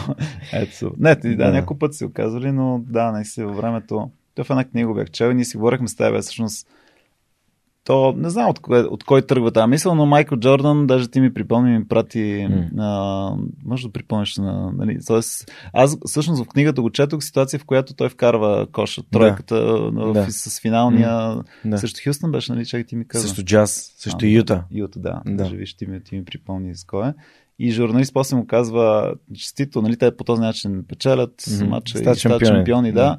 И му казва, честито, но трябва да признаете, че имах, имах, имаш късмет, нали? Той каза, да, да, аз за този късмет, знаеш, аз съм се подготвил колко път съм тренирал. И после в Last Dance филма, който нали, в сериала, а, това се вижда, нали, тази постоянна подготовка, да, когато дойде момента в последната секунда ти да го направиш. И знаеш ли, една лекция имах пред, много обичам пред в различни възрастови групи mm. съм правил презентации. О, тук нещо много интересно искам да разкажа, защото мисля, че е интересно. По темата за презентации и говорене пред публика. А, а, правил съм пред различни, пред от деца, буквално, мисъл, при най-малките са били на а, 4 годишни, а, около 30 деца, които им правих презентация, така тип мастер-шеф, което ги въвлякох и те правиха подава салата. Това е в детската градина сина ми а, бяха поканали, който има желание да дойде да направи нещо. И аз винаги така ми е било интересно. Пред, а, в училище на дъщеря ми пък втори клас им правих как да правят реклами. Те workshop, така че те правиха реклами. И съм правил естествено пред как така, военни и пред аудитория от хиляда човека съм презентирал. Тоест, нали, в много. Wow. Но първата презентация ever беше тотален фейл. Значи, това ще се случва на 2003-2004 година която аз презентирам. А, всъщност ме поканиха да една Значи Нивея, съответно презентирах някаква тяхна си серия, някаква тяхна серия за метросексуални мъже, защото тогава беше много популярно, което аз не съм, но съответно в тази роля трябваше да влезна. И а, те казват, тук сега трябва да презентираш, ние сме ти направили презентацията, ти само трябва да излезеш да разкажеш за тази серия пред журналисти. Те ги събират с журналисти с два рейса и там тогава беше доста така актуално. Пиене ядене и съответно някаква леко презентация, там малко да пишат после статии. И така, аз викам, ах, какво толкова ти му говори и така нататък. Мале, съответно. Нали, всичките грешки, които мога да направиш, не си си правил ти презентация. Тоест, нещо е, четеш при това, не знаеш целия фол, какво говориш и така нататък. А, не познаваш аудиторията. Вътре залата не си излезнал да видиш тази зала, как изглежда, какво такова а, не си направил достатъчно добре репетиция, всичко, eye contact, нищо, нищо. Нали, нали, естествено, това мога да кажа след време, когато вече знам какво трябва да се прави. Излизам, черен екран, пълен, букаш, тотален. Смисъл, нали, такова просто буквално виждах черно. Мисля, от това не е такова притеснение, не знаеш какво. И бук и спрях, мисля, нищо, нали, такъв. Те е добре, че там е такива женички на по 40-50 години, аз бях там на 25, те ме гледат такъв симпатичен, пляска да почва, вау, нещо и така тук ръжат нещо там, да, честно казвам, не им пукаше много за презентацията, не се вълнах mm-hmm. чак толкова. Та нещо горе захапах в момент, изкараха тази цялата презентация, що годе, и после направя бях такъв, викам, леле, как, как може бе? И свикам, не. Значи това, което от тук нататък ще направя, първо да се подготвя добре, т.е. знам какво правя точно, какво, какви са важните елементи на презентацията. И второ, да се впусна в най-бруталните неща, които Евер може да бъде. Сега, това ме отведе до да бъда водещ на а, откриването на първата отсечка на околовръстното, в която едната страна беше Бойко Борисов, другата страна Сергей Станишев. Wow. в която аз а, откривах а, с реч, им давах думата, те си говореха тогава, беше един период, дето той беше кмет, Бойко беше с кмет, пък Сергей Станишев министър, знам кой какво беше, нещо такова беше. и те си говорят така, аз даже имам репортаж на телевизия, си го пазя така. След това на Парванов като президент също така откривах, дадах думата там на откриването ни хотел. Не знам защо президент трябваше да ходи на хотел, както е. А, и някъде след това, по-нататък, две и кое беше, примерно и седма, на Фара, фестивал на рекламната агенция, в който презентирах пред близо mm. човека. Mm-hmm. А, та ми отне нали, тези някъде към 3 години, за да презентирам пред хиляда човека, но, но първо трябваше да се проваля брутално и да разбера какво съм се провалил съответно и така. Това беше интересно. Това е много, това е много ценен урок от а, неуспеха и от това да излезеш и да, да блокираш просто. Да. А, аз имам такива ситуации, в които съм, може би съм се опитвал да правя презентации по много грешен начин за мен. И той, опитвайки се да, да не изостия това, което трябва да, което mm-hmm. трябва да говоря. И моята лична тактика е да си отбелязвам важни точки, по които да вървя и да оставам самата ми енергия и нещата, които съм научил и разбрал и историите, които съм събрал да ме водят. А дори на TEDx Talk ми а, в TEDx Русе а, това беше един план. Той не, то не беше презентацията във вида, в който изнесох. Да. И винаги обичам да има нещо, на което да пиша, защото това ми помага да си канализирам мисълта. Yeah. А, искам да те върна малко назад. Ти каза, че така по време на COVID ти е попаднал епизодът с Жоро. Аз се надявах, че ще има такова избухване на слушанията на свърхчовека тогава, което не се случи всъщност. Хората бяха по-скоро притеснени, гледаха по-скоро новини. Mm. А, COVID беше ситуация, в която беше непознат и съответно страшен. Yeah. А нали, вече когато разбраха, че хората разбраха, че има такова нещо, а не преди това, когато си мислеха, че то, това ще си в Азия. Нали? Mm. Ам, как попадна на свръхчовека всъщност? Mm-hmm. А, я, гледай сега, че това не съм се замислял. В един момент започнах да, да, да, да слушам подкасти. Не мога да сети първия подкаст, който съм слушал, какъв беше, кой беше и така нататък. А, но със сигурност пред някоя история, обаче сега пред най-първия кой беше, някъде, мисля, че със сигурност започнах някъде около 120 вече епизод беше. Mm-hmm. В интересен се върнах назад а, и така спрямо гостите преслушах до началото. Даже, примерно, някои от най-първите. Беше ми интересно вие прогреса. Иначе... Има, има ли? Еми, има, я виж какви столове си има. Удобно е, не мога да ни мръдне никой. не, естествено и в, в всичко, но то това е готиното. А, цял тези 260 епизод даже ми стана интересно, защото е, аз ги слушам в Spotify, там има, нали си виждаш, даже скролнах да видя колко и някъде към 45-50 съм изслушал. А, но да, както с тези си говорихме, нали, спрямо госта да и преценяваш сега, защото пък то има един момент, който започва да слушаш много неща и нямаш кога. Нали? Тоест, в момента слушам активно 6-7 подкаста mm-hmm. в различни области. Всъщност, истории, т.е. сигурно с лични истории, пътуване, креативност и геймдев. Това са ми областите, които гледам да се спирам, защото пък това иначе малко остава на никъде. Mm. А, и така, но пък, честно казано, покрай пандемията, подкаст ми помагаше не само това, но и други.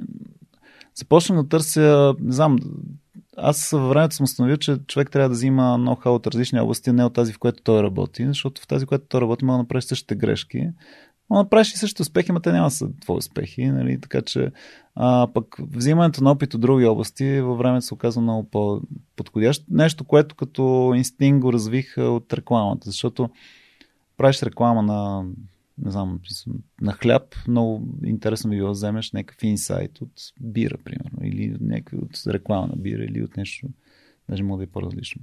Mm. Ти си всъщност и патрон на подкаста.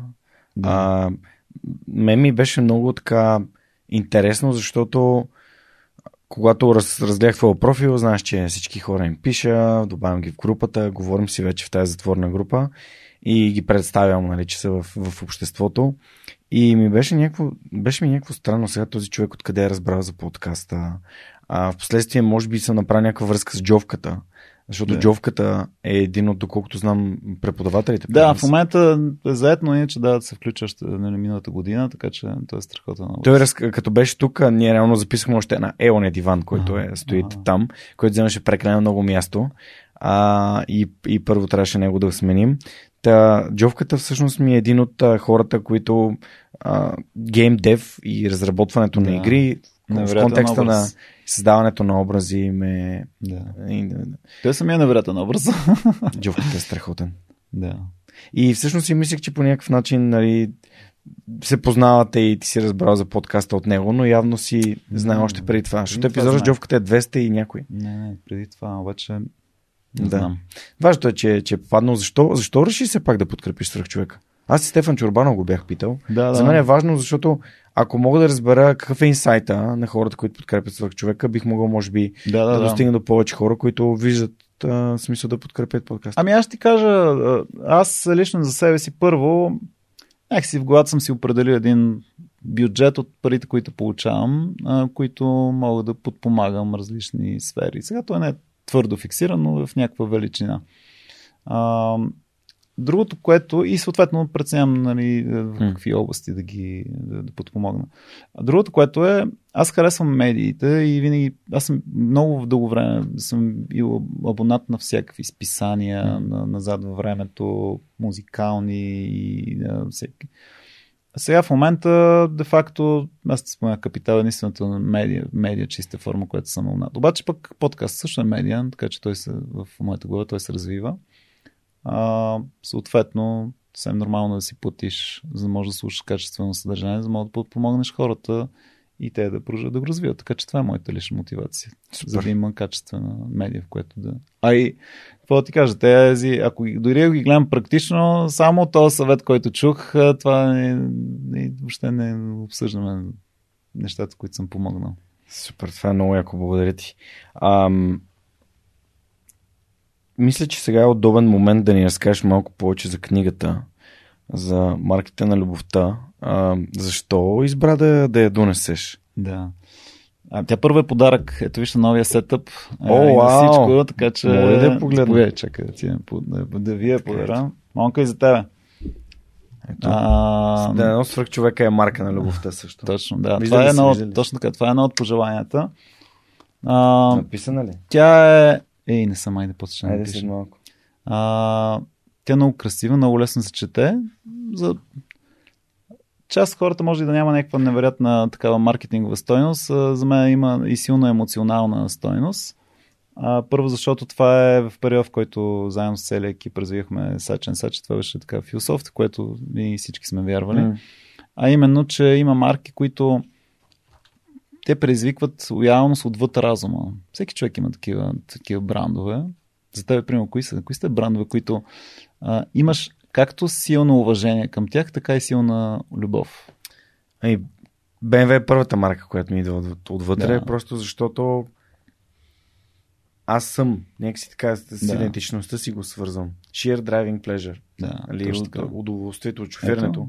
Аз никога не съм бил от хората, които се предвижват в пространството, като се качат на автомобил. Аз съм човек, който аз съм като самурая с неговия меч. Да, нали, да. Свързан съм с това превозно средство. А има ли, като казахме в автомобили, бранд, който имаш уважение, но нямаш любов към него? Еми, Мерцедес. Мерцедес за тебе. Това Окей, е супер. бранд, към който имам уважение. Ам. Но нямаш Това е- такава емоционална любов към него. не. Да. Мисля, разбирам защо хората го харесват. А, Разбирам защо семейството ми го харесва. Разбирам а, плюсовете, които такъв тип автомобил има.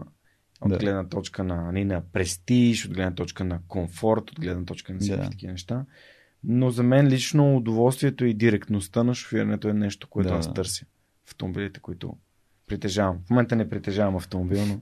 значи най- най- най- най-голяма любов имаш. Да, ами това е пър, първият бранд, който ми идва Супер. много. А, добре, чак само още две, извинявай, че така Мгм, като... да. а, им, а, бранд, който нито обичаш, нито имаш респект, но все пак той съществува. Е, Макдоналдс, например. Не, извинявай, от автомобилите. А, от автомобилните? Ми, не знам. Примерно, не знам, Рено. Примерно. Окей, някой от тея. А има ли бранд, който обичаш, но нямаш респект към него? Може да няма такъв, просто питам. Бранд, който обичам, но, но нямам респект към него. Да, нямаш такова. Нямаш уважение, респект към него. М, По-скоро не.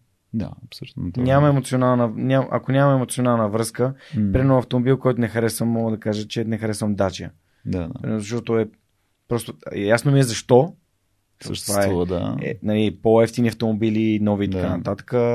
Но просто като ние живеем в 21 век и един вид автомобил е функционално и от гледна точка на материали изглежда като 80-та година. И, и това, това, ме, това, това ме, ме бъгва. Не, не, Да, да, да. Аз искам да виждам няк- някакъв прогрес, развитие. Да. Книгите не изглеждаха така преди 20 години.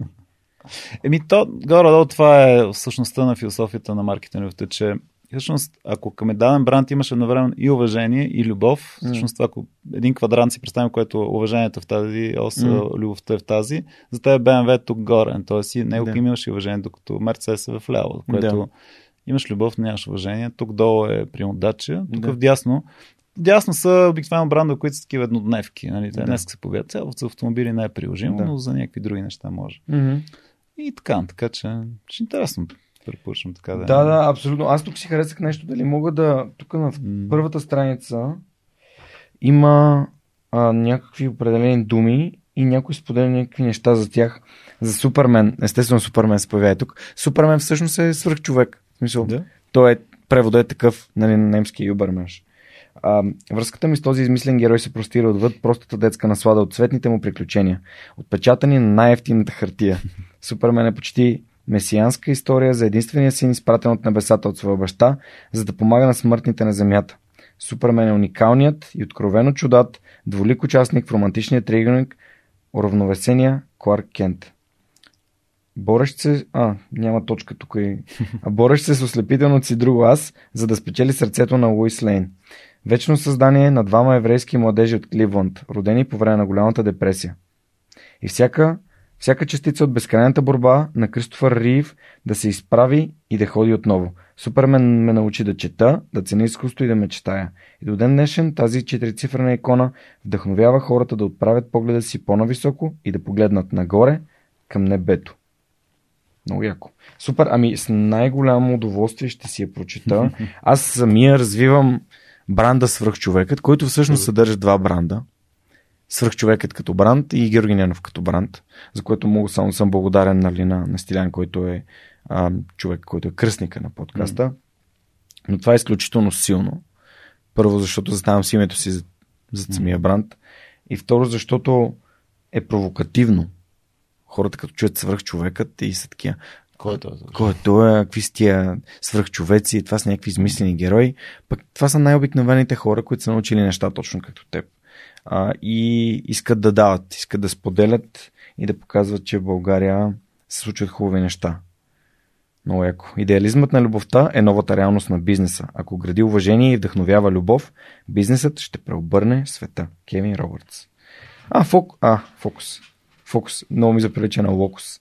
Издателите на Да. изкуството на победата. Много яко. Благодаря ти, Милен. Ето я слагам.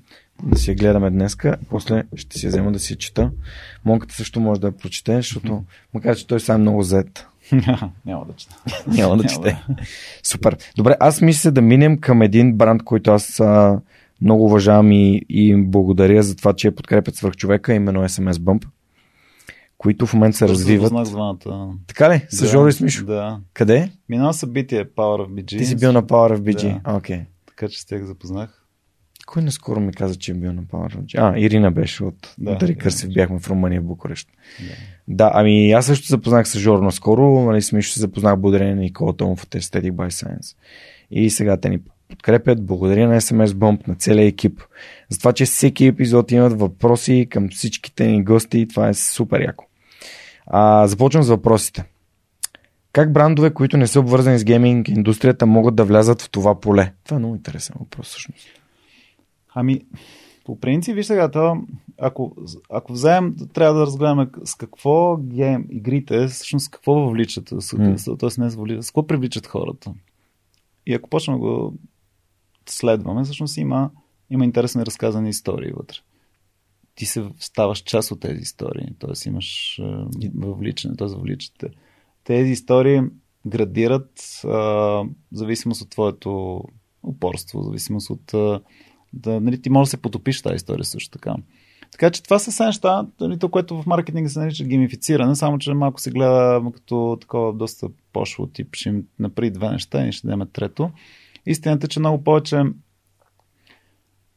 това въвличане в историята, нали, такъв на английски immersive experience или такова дълбоко потапене, потапене mm. точно така потапене, а, едно от нещата, които брандовете сигурно могат да правят. Да дадат възможност на, на аудиторията, на хората, които ги харесват, хората, които имат желание да се потопят заедно в, в този бранд. Супер. Яко. А защо гейминг? Защо, защо сте избрали гейминг? Първо, както казах, видяхме, че това е сфера, в която в България се развива и за нас беше важно да изберем сфера, в която тези таланти не могат да се реализират, а не просто да ги обучаваме за нещо, което после то няма никакво приложение. И още по-лошо за нас, пък да отидат извън България. Не казвам, че хората не трябва да ходят извън България, но ако имат възможност да се развиват, по-добре се развиват България като концепция. И другото е, че индустрията расте брутално в глобален план. Тя е пет пъти по-голяма, отколкото филмата и музикалната взети заедно. И то вече гейм, гейминг, реално гейм индустрията събира абсолютно всичко вътре. Вътре има, имаш и филм, и музика, и а, всичко, което е mm. ентертеймент. Какви качества са необходими според теб, за да станеш гейм девелопър? И тук по-скоро аз имам един такъв уточнящ въпрос. В Arc Academy не е ли насочена по-скоро към креатив частта, а не към девелопмент частта? Много добра. Точно така едно уточнение. Development се нарича целият процес, който включва и програмирането, okay. да, okay. нали, така да го кажем. Но да, ние сме повече в креативната сфера, която включва от една страна области като гейм дизайн. Тук думата дизайн малко подвежда. Yeah. Това е концепцията на играта, историята, взаимовръзките, героите. А, от друга страна концепт арта, това е че нали, средата и примерно, джовката, с която се занимава. И 3D арт също така, което включва и осветление, и VFX, и въобще там си цялата магия, която става. Естествено, там нататък има и програмиране, има Game Engines mm. и така нататък, които в частта core програмирането mm. не е нашата област. Има си достатъчно добри академия. Наскоро се запознах с едно момче, Любо се казва, който а, аз не знам дали съм, съм ти споменавал, тук в Аула нали, имат софтуерни а, обучения за, за софтуерни да. продукти и търсихме някой да направи курс за ZBrush. Да. И се запознах с Любо и той е такъв, такъв един керактер, нали, направи на, на ZBrush и, и е много готино да знам, че има такива хора и той живее в, в Велико Търново и си а, беше, беше много готино за мен да, да работя с такива млади и надъхани хора, които искат да споделят знаници. Така че и много скефа на ОБГ, че ми даде тази възможност и това студио. На... Виж колко удобно място. Yeah. Супер. Ам, кое е следващото ниво в гейминга след Open Worlds? Не знам дали знаеш, ама аз съм много... Това ми е една от... Слушах, слушах. На мен ми е... А това ми е най-големия, най-голямото престрастяване към нещо. Са ми игрите. Смисъл, това е нещо, което ми е моят наркотик. а, да, интересно. Ами, виж сега, със сигурност някаква форма на въвличане. Сега е от една страна не знам, технологиите, понеже постоянно се говори за VR и така на кога mm. и какво, аз не знам, слушам подкасти, глобални подкасти за тази тема, толкова дискусионно е, кое, кое не достига, дали е, окей, в един момент бяха много скъпи хедсетове, после а, нещо сега не достига за, нали, за този VR да бъде нещо, което да, да, да бъде, така че не мога да се ангажирам с някаква прогноза дали е това и кога ще бъде, честно казано. Мисля, че много по-големи, т.е. с имена в тази област не мога да кажа, така че аз кой съм да кажа. Но със сигурност някаква потапене, нали, това като наричаме immersive experience на английски, т.е. Нали, преживяване, което да се потопиш още и още. Едната игра, която мен а, така най-много ме е карал да се потапям в нея е World of Warcraft, именно защото там имаш идентичността на героя си. Да. Това обаче може да бъде и бягство от реалността, не? Което... Ми, то не е а... лошо. Виж, така, това, което наричам бягство от реалността, пък ти помага за реалността. То ти дава възможност да, да някакви неща, които имаш нужда да, да подредиш в реалността, mm. да ги подредиш. Добре, а, ти въпроси са доста, доста силни. А, чел ли си Ready Player One? Играч първи приготви се. Не, не съм. Ами тази книга, всъщност Локус са издатели за, за България на книгата. Има филм по нея. На Спилбърг е филма, да. А монката ми помага. И книгата е за, буквално за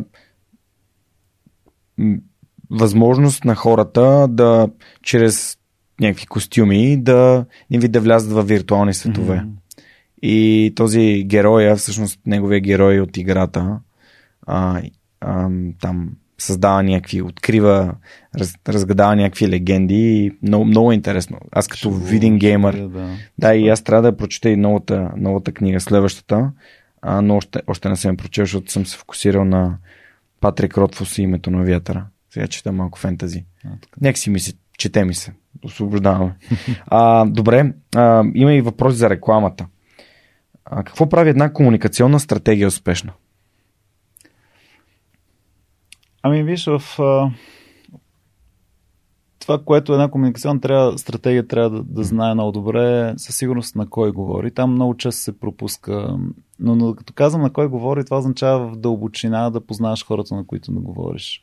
Не просто само по демография, в смисъл това са 20, М. примерно 25-40 годишни от големи градове с високи доходи, които е 90% от таргета на комуникациите. Пък истината е, че от един 25-40 годишен човек от а, голям град до друг има много голяма разлика. Както от един м- има такъв добър пример, нали, примерно милионера в Лондон, нали, в един случай може да бъде който живее в голяма къща в имение, в един случай може да бъде Ози Осборн, в други случай може да бъде, примерно, собственик на някаква IT компания. Там, така. И очевидно тези хора имат много различни тип поведение. Така че там поведенческите критерии. Тоест да познаваш на кой говориш, да знаеш какво, какво казваш, а, което трябва да бъде истинско автентично и да бъде базирано по някакъв начин на същността на бранда. И да знаеш как го казваш също така, защото това, което премалко си говорихме, да взимаш ноу-хау от различни области, а не само от преките ти конкуренти, със сигурност ти дава различни подходи. Аз в момента, докато ти го обясняваше това, разсъждах над а, примерно каква би била комуникационната стратегия на, а, на свръхчовека, за да достигне повече слушатели. А, да, някой ми казва, ма това трябва да много хора да го слушат. Не. Не е за всички свръхчовекът. Има си някакво ниво на поведение от типа на хора, които първо използват нали, техника, за да получават информация. Тоест, а, трябва да бъдат технически грамотни, трябва да имат някакво ниво на осъзнатост, което пък вече е доста субективно. Как А, мога там да е го... по-голямата със сигурност, защото въпреки, че виж един епизод, това е като понеже скоро на, точно покрай, не мога да спомня кой от гостите, обаче говореше за граф Монте Кристо и аз Мгм. А, се сетих за тази огромна в главата ми книга, която в Трявна библиотеката седеше. Викам, кой подиори, че те книга 800 страници, нали, примерно това е назад в години, там примерно 5-6 клас.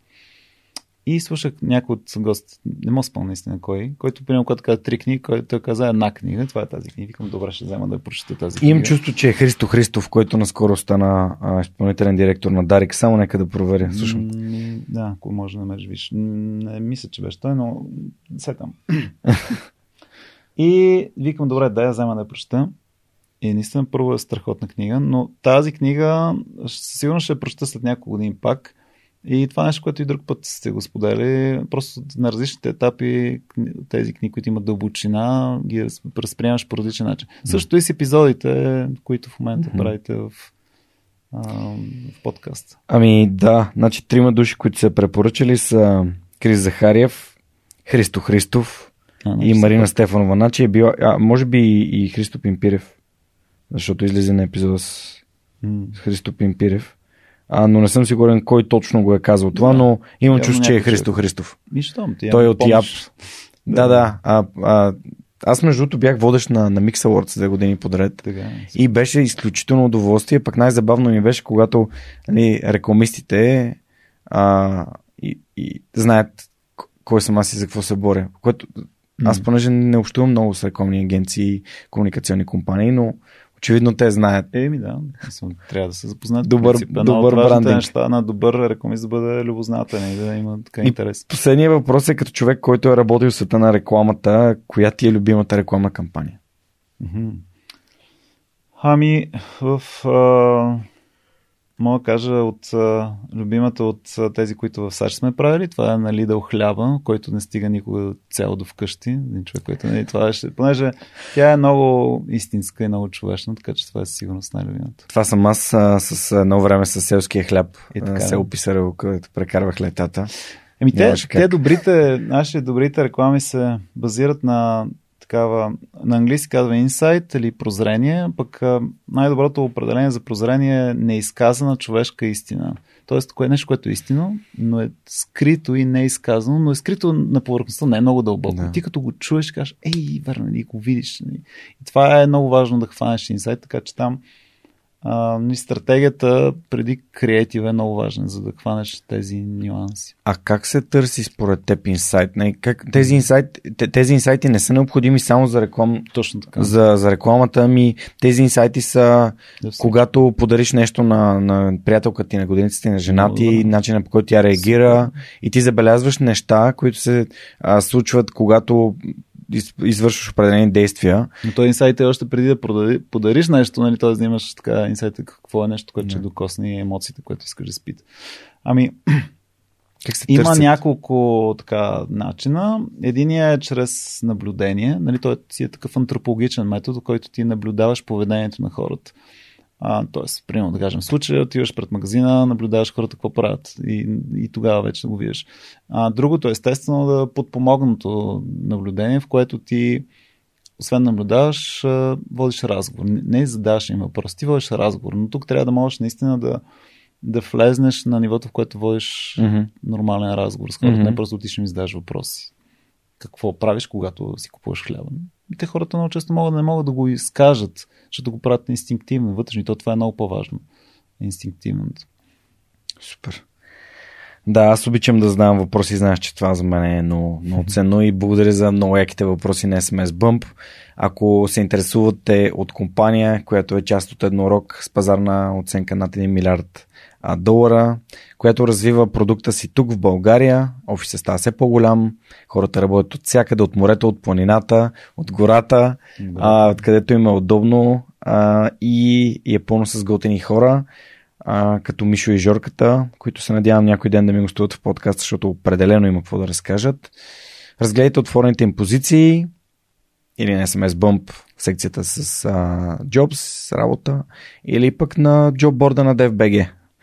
А пък ще се радвам, ако имате обратна връзка за а, нещо свързано с, с компанията или с нещо, което вие сте, а, сте, сте използвали или сте били техни потребители през някои от големите търговци, за които те работят, като GoPro, Патагония. Видяхте с якито на Патагонията. Сетих и за Патагония, IKEA и така нататък. А, пожелавам успех на SMS Bomb и се надявам наистина да има още много компании като тях и съвсем скоро да си имаме български еднорог. Защо не в гейминга? Абсолютно. А, супер, добре. Ам, преминаваме към следващия въпрос и така или че се заговорихме за книгите. Знаеш, че винаги питам хората за книги, които биха препоръчали или книги, които на тях са им отворили съзнанието. Сега каза граф Монте Кристо. То беше, да, смисъл от нещата, които определено... Знаеш, аз си мислех, понеже да темата с книгите, мислех си книги, които на различен етап в живота ми са а, по, по някакъв начин повлияли. Mm-hmm. А, и понеже така се възприемам, мисля, аз съм в бизнес с идеите от доста време, като дали, идеите сам по себе си те си имат различно проявление, т.е. не е задължително да бъде само чиста форма реклама, но те си бизнес идеи и всичко, така че Една от книгите, които сигурно се препоръчвам, тя е Как се раждат идеите на, на Джак Фостер. Много малка книга, много лек, лесна за четене. И а, честно не знам дали се още се издава, защото някъде назад във времето а, съм, така, е, съм е чел и имам. И така че там съвсем простичко е синтезирано. Това, темата с идеите така винаги ми е много интересна. М- знам за теб идеята, защото има много... Няма правилно да говоря за идеята, но как би дефинирал идея? Хрумване с потенциал. Супер. Това е доста добра доста добро определение, като аз лично за себе си във времето добра идея и така идея е било нещо, което като го чуеш, толкова простичко и първо си казал, защо не го измислих това с нещо? защо не го измислих аз това нещо? Тоест, че е толкова близко до ума, обаче нека си не, не си го изказал. И нали, това за мен е добра идея, защото не е някаква измислица, което ти там кажеш, това откъде се мисля, нали, то не, не почваш да, ако започнеш да го а, поставяш под въпрос, нека си тя вече не е чак толкова. Така да, как се раждат идеите, там има много добра. И като цяло изведено в това, че а, примерно за една от важните стъпки за идеите, първо трябва да разбереш какъв е проблема. И много трябва да дълбаш какъв проблем, защото хората се мятат директно в решението, без да отдадат необходимото уважение на това да разбереш какъв е проблема. Т.е. се, да се подготвиш за идеята, де-факто. Другото нещо е да събереш информация, защото тази информация, това са тези връзки, които мозъкът ти след това прави. Защото идеите са събиране на познати неща по неочакван начин. Също това е друго определение. Обаче трябва първо да си набускаш главата буквално с а, различна информация, която е в сферата, в която търсиш. Ако искаме сега как се прави най-добрия подкаст, нали, трябва да сега да анализираме а, откъде е страни подкастите, какви са, нали, защо са, защо въобще възникват, какво ги държи хората и така нататък. И вече след като имаш, като знаеш какъв е проблем, ако знаеш каква е информацията, която си подготвил, и там вече има един такъв момент на магия, в което сядаш и просто изкарваш всички тези взаимовръзки, нали, там стават, нали, това е буквално магията, обаче е много важно да ги записваш тези неща, да не ги оценяваш. Деца са толкова крехки, понякога ти ако леко така погледнеш на криво и тя е като, те са като снежинки, в смисъл с един малко по-топъл поглед мога да ги стопиш буквално, така че е много важно да, да бъдеш много внимателен, деликатен към тях и да ги уважаваш. Друга, и вече другата важна стъпка в идеите е след като а, ги запишеш, много е важно да ги забравиш. И там е един много важен такъв момент на просто да се отървеш от тях за, за момент, защото иначе започваш да се да ги циклиш, започваш да се фиксираш. Да се фиксираш, се влюваш в определени идеи, да игнорираш други, да ги изгаряш да, и така нататък. А просто трябва да ги забравиш известно време. Да отидеш, примерно, да потренираш, да изчистиш главата. И после, когато се върнеш, те се нареждат. После знаеш, имаш много по-ясно съзнание, което да избереш. Естествено, да намериш правилния начин как да я реализираш, защото това е 50% от цяло, цялото креатив нещо, което правиш реализацията, защото иначе добрата идея, колкото добре си е премислил, няма никакъв смисъл. Та, да, да, в тази книжка си я припомних, защото м- ми е помогнало така да си, да си упростя нещата в това. А, така че това е една от книгите. Друга книга, която започнах да занимавам с образование 2018, помогнах на една академия, Fusion Academy, които а, всъщност да преминат от академия към училище. Те вече имат Fusion School. И това е един такъв важен, те са как креативна академия и исках да направят начално училище, което вече трета година се развива. Така че аз им помогнах, тогава имах вече по-свободно време. Първо това ми помогна на мен пък да влезне и в сферата на образование. Та те ми подариха една книга Край на скуката в час на Рон Кларк. А, много интересна книга. А, тя е за една Рон Кларк Академи, се казва, а, в която, даже Academy Рон Кларк, което последствие разбрах, че абревиатурата му е ARC, само че ARK. Mm-hmm. А, както и да е. И Рон Кларк е така човек, който печели за най-такъв иновативен директор, учител, първо учител, после директор на една е от най-така, мисля, фаща една академия в Атланта, в която е мисля, на едно от най-ужасните места, нали, като класа. И след няколко дни работа с иновативни подходи успях да я качи най-отгоре. И разказва вътре за цялата логика, за това как трябва да работиш децата. А, това ми е така много интересна тема, нали, сега естествено с Съркен Робисън, въобще за това, че училището убива креативността. И една от презентации, които правих, беше под форма на експеримент по време на, на как беше бритиш, в смисъл на, наук, на науките, планира науките или какво се нарича, mm-hmm. както е на British Council, което организира всяка година. И направихме една презентация, в която аудиторията бяха родители и деца, като децата бяха а, до, 7, до 5-6 годишни, 7. И след това ги разделихме на две групи родители и деца. Тоест отделни групи от една страна родители, от друга страна деца. Тоест, първо им разказахме за креативността и още темата, как, какво правят. И след това им дадохме най-съща задача да направят реклама на, вече не си спомня какво, примерно, нещо, на вода. А, не беше на вода, някакъв десертче, примерно. И давахме на родителите, давахме на децата, като децата, както как са 5-6 годишни, даже до 7 бяха. Естествено, с някаква форма на модерация, нали, като нали, какви стъпки да минат. Презентациите на децата бяха феноменални. На родителите бяха най-скучното нещо ever, което мога да се сетиш. Нали? Те бяха клишета след клишета, неща, които само са чували. Естествено, децата просто бяха неща, които никога не са чували. Но това е, защото в училище децата влизат като въпросителни, за съжаление излизат като точки. Мисля, ни просто това трябва да знаеш така по този начин. Променя се естествено това, но а, нали, трябва да запазим тази въпросителност, тази любознателност, тази това обяснявам дъщеря ми. Нали, ти трябва ти в момента най-важното, което учиш е да правиш грешки. Трябва да, се, да си щастлива, трябва да, да се радваш на тези грешки. На, естествено, трябва да ги оцениш, трябва да знаеш какво си сбъркала, трябва да можеш да си направиш анализ следващия път, да не я правиш, защото нали, все пак глуповите хора. Естествено, умните хора се учат от грешките на другите. Това тя има време, естествено, да го научи, но а, цялата тази толерантност към грешките, което за съжаление в училище е тотално там се скопява, да знам, се убива, защото трябва, това е шестица, това са критериите, ти трябва да я гониш, това е петиция и така нататък. Включително, за съжаление, сега и след седми клас кандидатстваме матури, математика, български. Разбирам значението на тези фундаментални науки, обаче те остават на страни много хора, които всъщност имат друг тип Потенция. умения. И те са много холистични. Mm. В смисъл, те, те те са добри в много неща, не са много добри или отлични в две неща. Те са просто са добри, понякога много добри. И така, ние трябва просто във времето да видим. Искаме да възпитаваме отличници, бездушни отличници или, или деца, които могат да се оправят добре в живота. Христо Христов беше споменал за това, че пак а, в нашия разговор, това е 55 епизод, т.е. толкова време назад във времето е минало от а, тогава, когато в който епизод той ми обясни, виж, аз съм учил в България, учил съм и в САЩ. И в България, просто, когато се върнах, бях потресен. Защото в САЩ дори не знаеш отговора, вие се събирате в група, да. разказваш ти какво мислиш а, и съответно се търси. Търси се нали, някакъв подход към самия проблем. Не е необходимо да е това, което пише в учебника. Аз самия съм бил скопяван стотици пъти от учители, които са ми казали, не, това не е искал да каже лирическия yeah. нали, автора за това, което лирическия герой изказва. Но как те биха могли да знаят, през това, че не се познават с автора, нито пък с лирическия герой, защото е... И както много пъти казваш, контекст, какъв е бил и какъв е контекст, сега, да. и така, така че...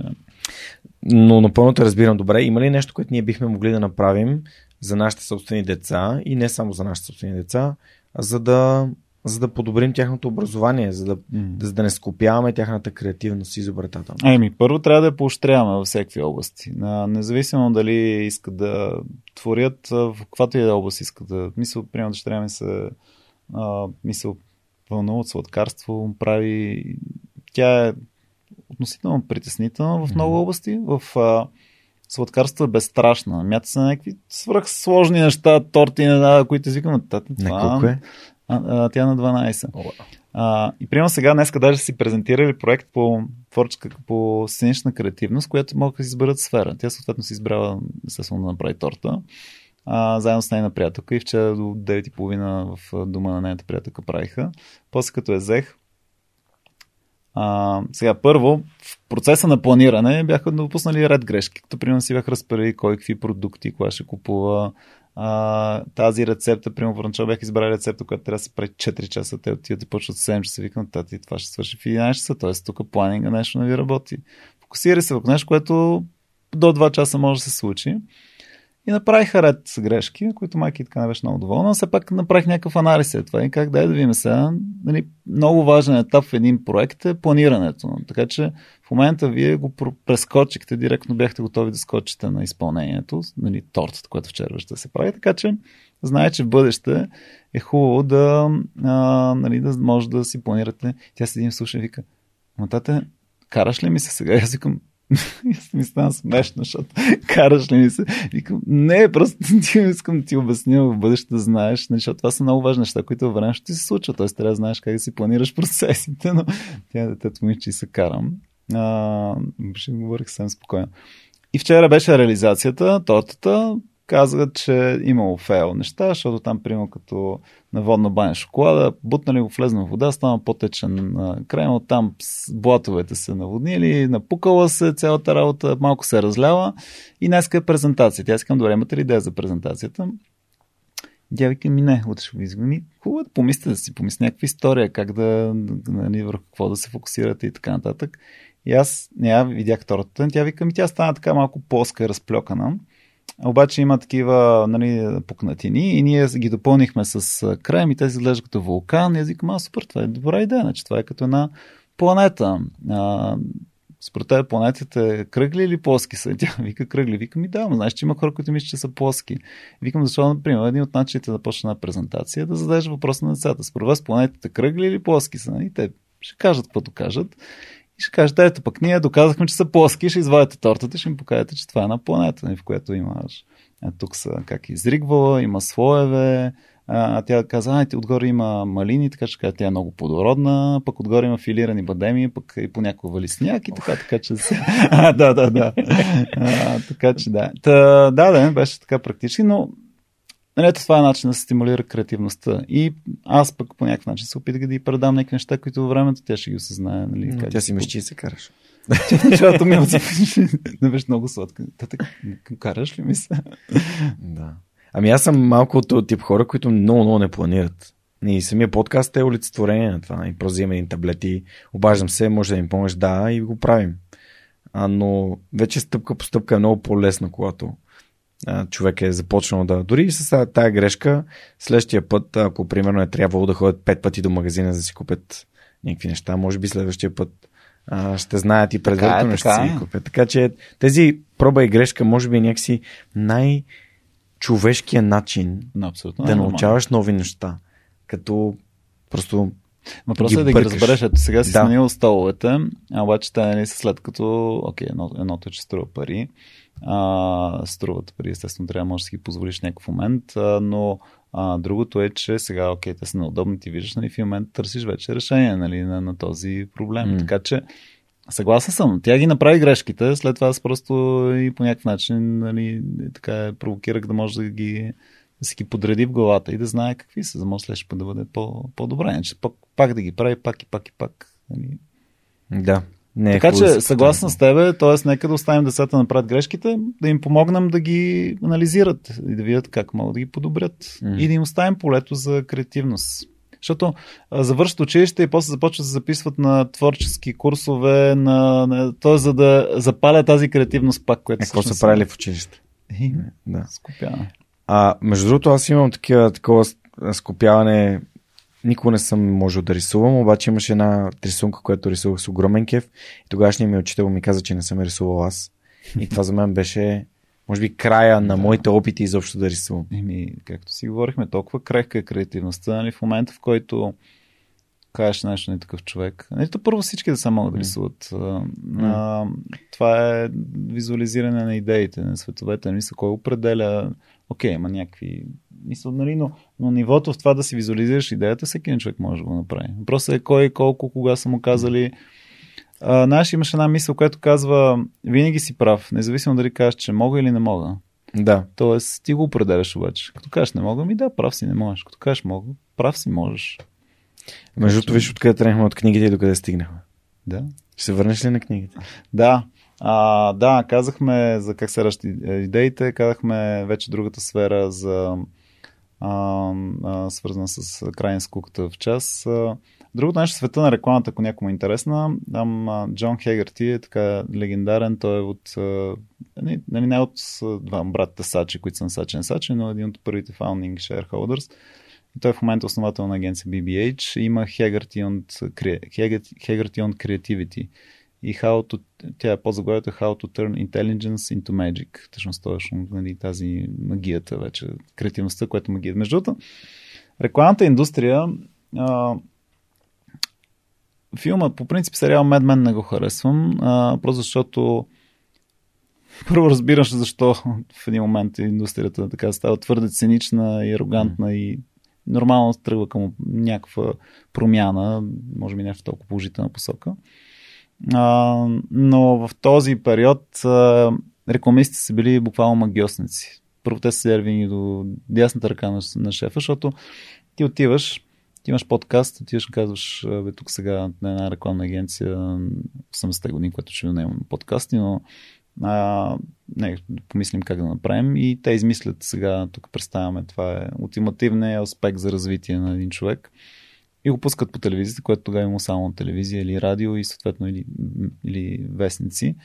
Първо, нали, тогава е била много такова еднопосочна комуникацията. Ти седиш, вярваш, слушаш, гледаш и ако те докосне емоционално, ти ще купуваш. И затова и рекламистите нали, тогава в този период са били буквално разглеждани като магиосници. А сега естествено са хора, които ти помагат за бизнеса, да ти намерят правилните послания, аудитория, как да стигне. Много по-комплексна рекламата в момента въобще. Така да, това беше за тази книга. А, и последната книга е The Road. Тя всъщност само на английски има. А, обаче как се каже? Кормак. Ще се спрете допълнително. Много интересна книга. В смисъл, тази книга а, я ми я препоръча всъщност Калина Панятова. Изкарах три курса по творческо писане. Никога не съм мислил, че мога да пиша. Ти си втория човек, който, който говори за нейния курс. А, супер. Еми, иначе трябва да се запишеш тогава, ако ти е интересно. И а, да, записах се на един, после викам, а, вече се записах, написах един раз, с който беше като някакво ражна главата ми, но мисля, интересно в частта да измисля идеята, защото винаги това ми е лесната част, после да го напиша направо. Написах началото, написах след това се забих до някъде. Калина казвам, добре, напиши сега края, написах и края и посред се остана празно и после докато го свържа двете неща да направи. И така написах на един разказ.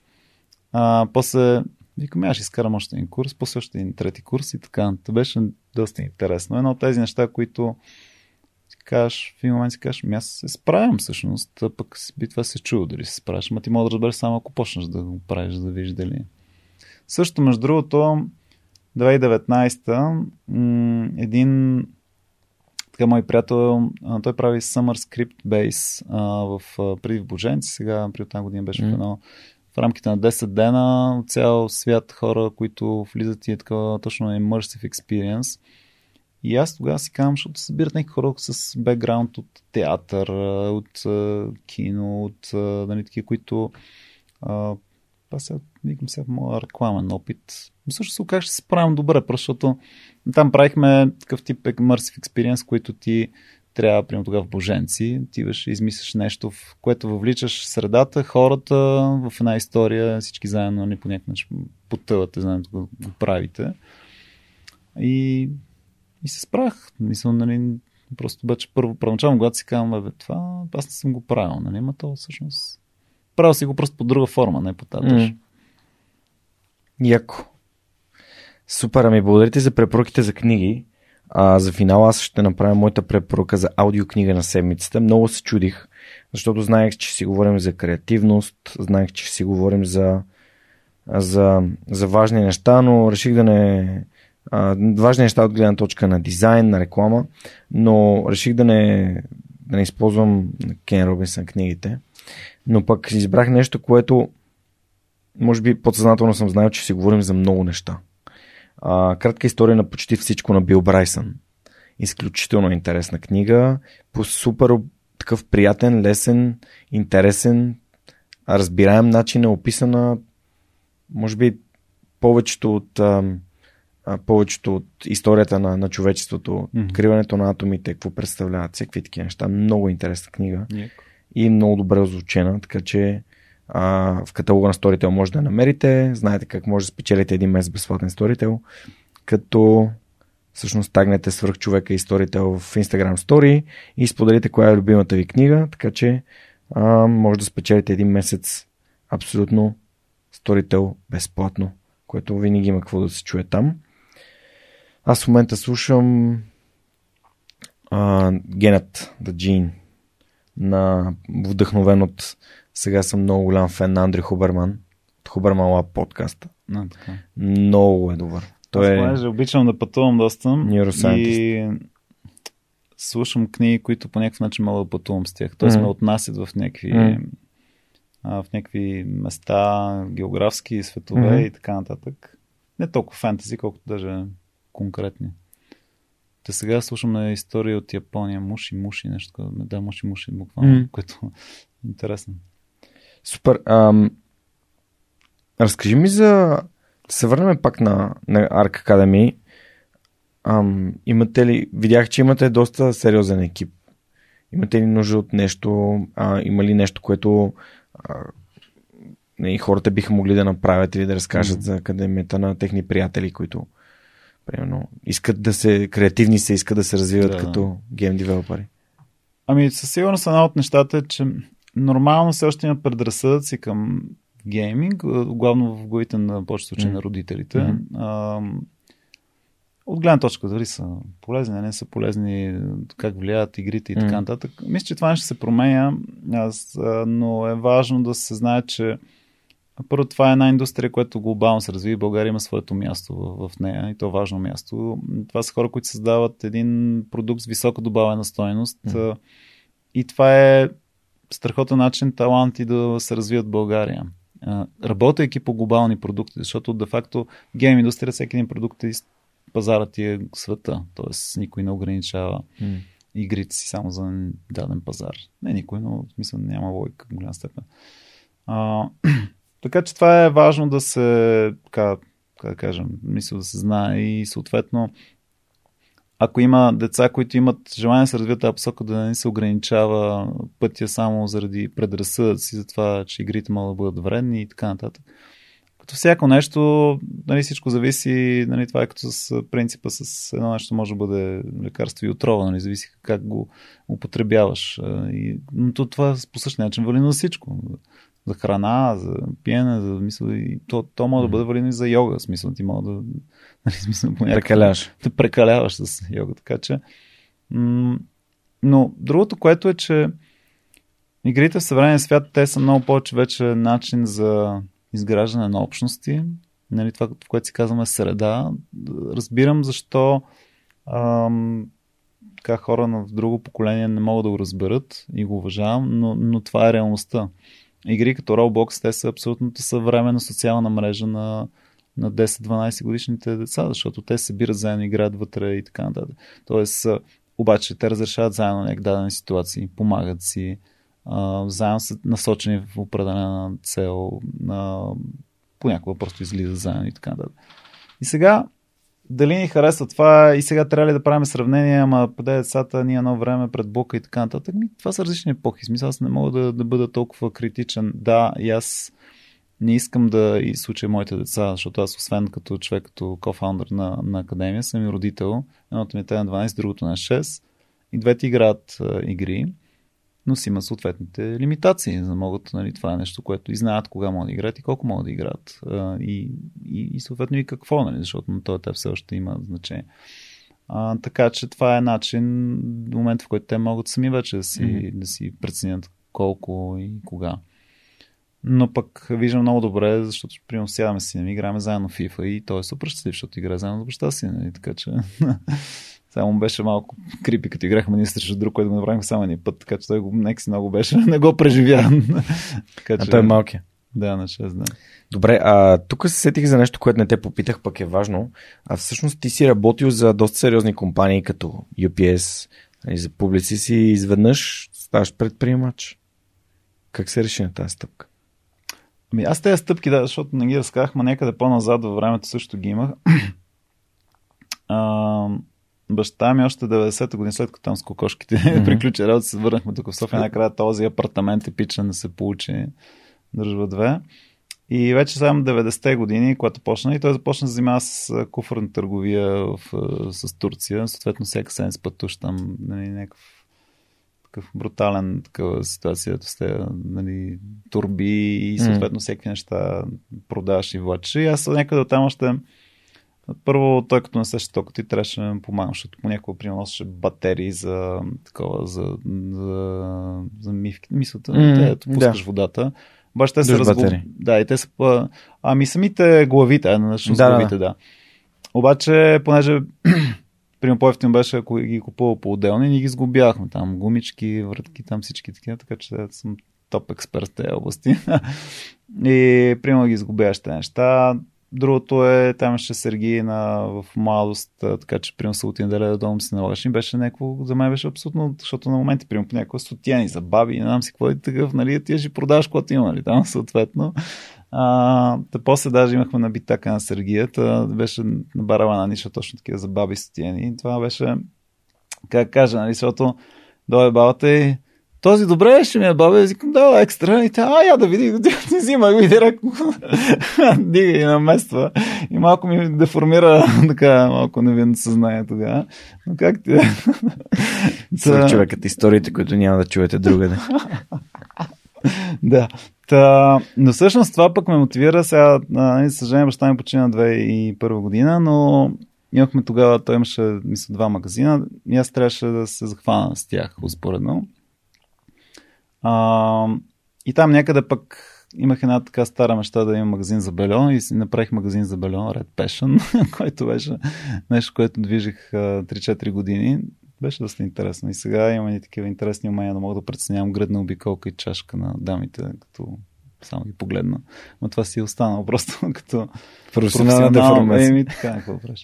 А, така да, тази някакво предприемачество се прокрадваше на, във времето и, и така, просто, просто му дах форма. А също така бях съдръжник в а, един стартъп, който 5 години агонизираше напред-назад, имаше своите високи пикове, рязки спадове, да Camp се казваше, смисъл такава платформа за, куриране, платформа за куриране на образование, за организиране на образование, която получи финансиране от Илеван, след това няколко пъти намерихме даже и хора, които казах, бях готови да инвестират, пък в последния момент се провалих и двата пъти, така доста сериозни инвестиции. После се разпадна екипа. Пет години това нещо бяхме напред-назад. Си бил кофаундър Да, на по-късен етап се включих. Не бях от най- хората, които най- в началото. Какво научи от това? М- да, много неща. А, примерно, един от най-болезните неща е смисъл, че поех а, инициатива и отговорност а, в случая преговорите за, за една от инвестициите, дали, с, а, в, в която в общини накрая предсаках нещата заради така малко по-рязко отношение, нали, по-рязко с... в дадена ситуация, което беше много брутално труден момент, защото ни, реално по някакъв начин пресаха целият екип. Как го осъзна това? Ими, последствие го осъзнаваш, нали, естествено търсиш позитивните неща от това нещо, но осъзнаваш, че ти си така... Имаш естествено поредица от причини да се стигне до там, но естествено това е нещо, на което често се връщам. Нали? Тоест, ако бях тогава така реагирал, не бях и така нататък. И така. Не можем.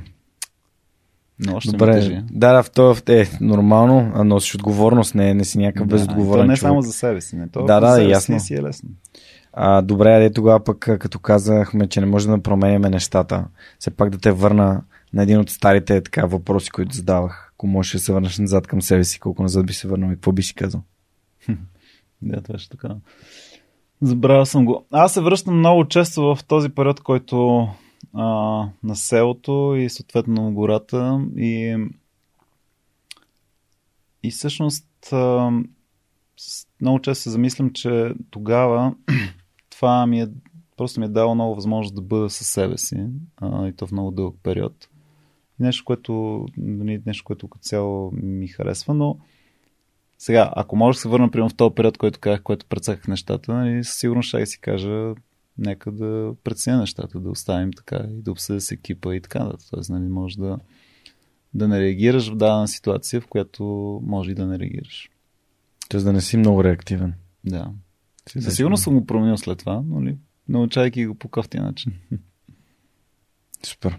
Окей. Okay. добре, а ти спомена няколко пъти гората и планината. Това ли е твой начин да си, да си почиваш?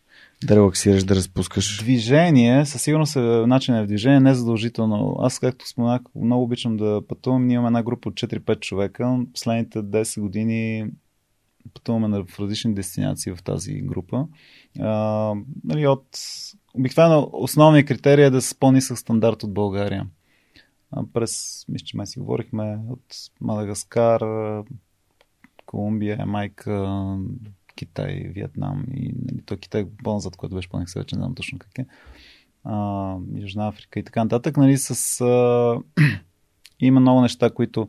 Първо научаваш, че има различен свят, който иначе това, което обикаля. Научаваш какво имаш, цениш това, което имаш разбираш, че си роден много високо в пирамидата на света. Всъщност, ако приеме, че света е една наклонена плоскост, която тази наклонена плоскост обаче е ледена и ти се раждаш и в момента, който се родиш, ти започваш да се свличаш наобратно.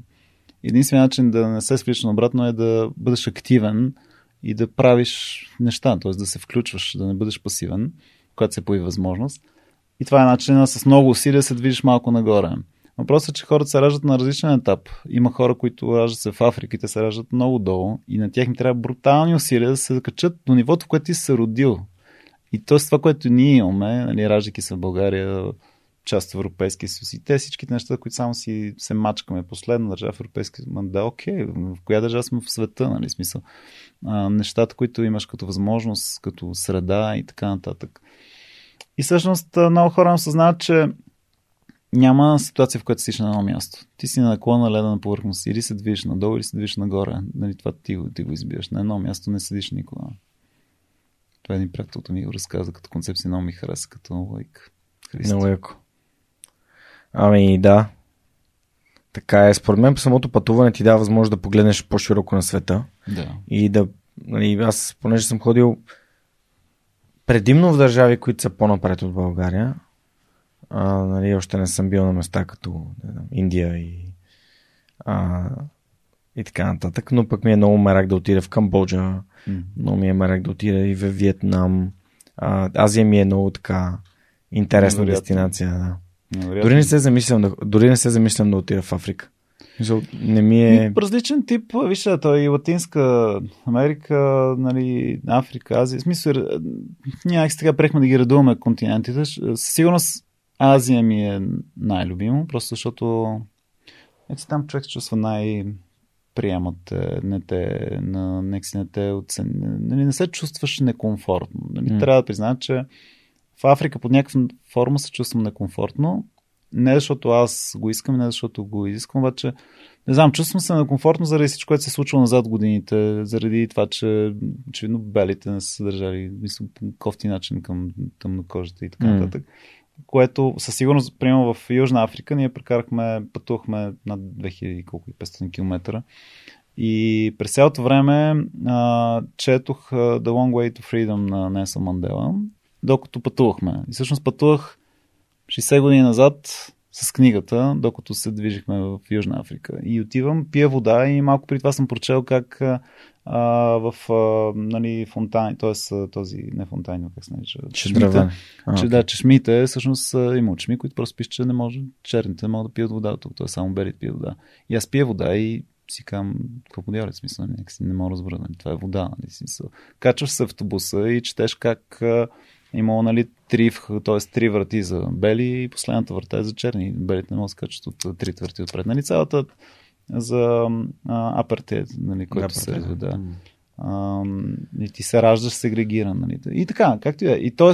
ме кара нали, някакво такова чувство, чувствам странно, нали, и начин по който понякога хората гледат с превъзходство, пък ти не го искаш, гледате злобно, пък ти също не, нали, аз не, не искам да го предизвикам и така, и така, така че леко.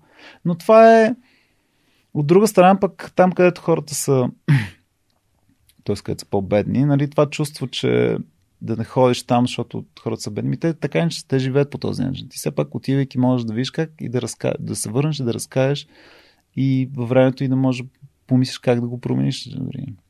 Ако не отидеш, сигурно няма да, нищо да направиш. Супер. Много яко. Аз също съм, съм съгласен, че и то туризъм, затова нали, има държави, които много разчитат него, като Тайланд, например. Mm.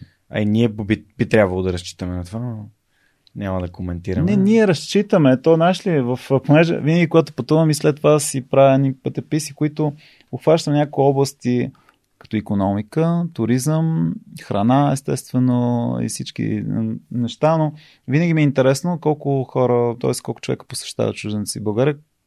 Примерно за, тогава за 2019-2020, но 2019 знаеш ли колко мисли, колко не, чужденци? Не, не, 8 милиона. Въпросът е, нали, и това, нали, примерно тези 8, т.е. 8 милиона, нали, доста голяма цифра, нали, като, като брой. Но въпросът е, нали, ти какво им предлагаш и защото ти, като имаш хора, които идват и той в крайна сметка оставя 200 евро, нали, защото примерно си е купил, примерно сега не кам, че 200 евро, купил си някакъв там локо с пакет на хотел All Inclusive в, на морето и т.е. той за економиката приносът му не е безкрайен. Нали, смисъл, окей, осигурява там няколко камериерки работа, нали, което също не е малко, но пък mm. може да бъде много повече, като добавена стоеност. И така. Да, имам една а, а,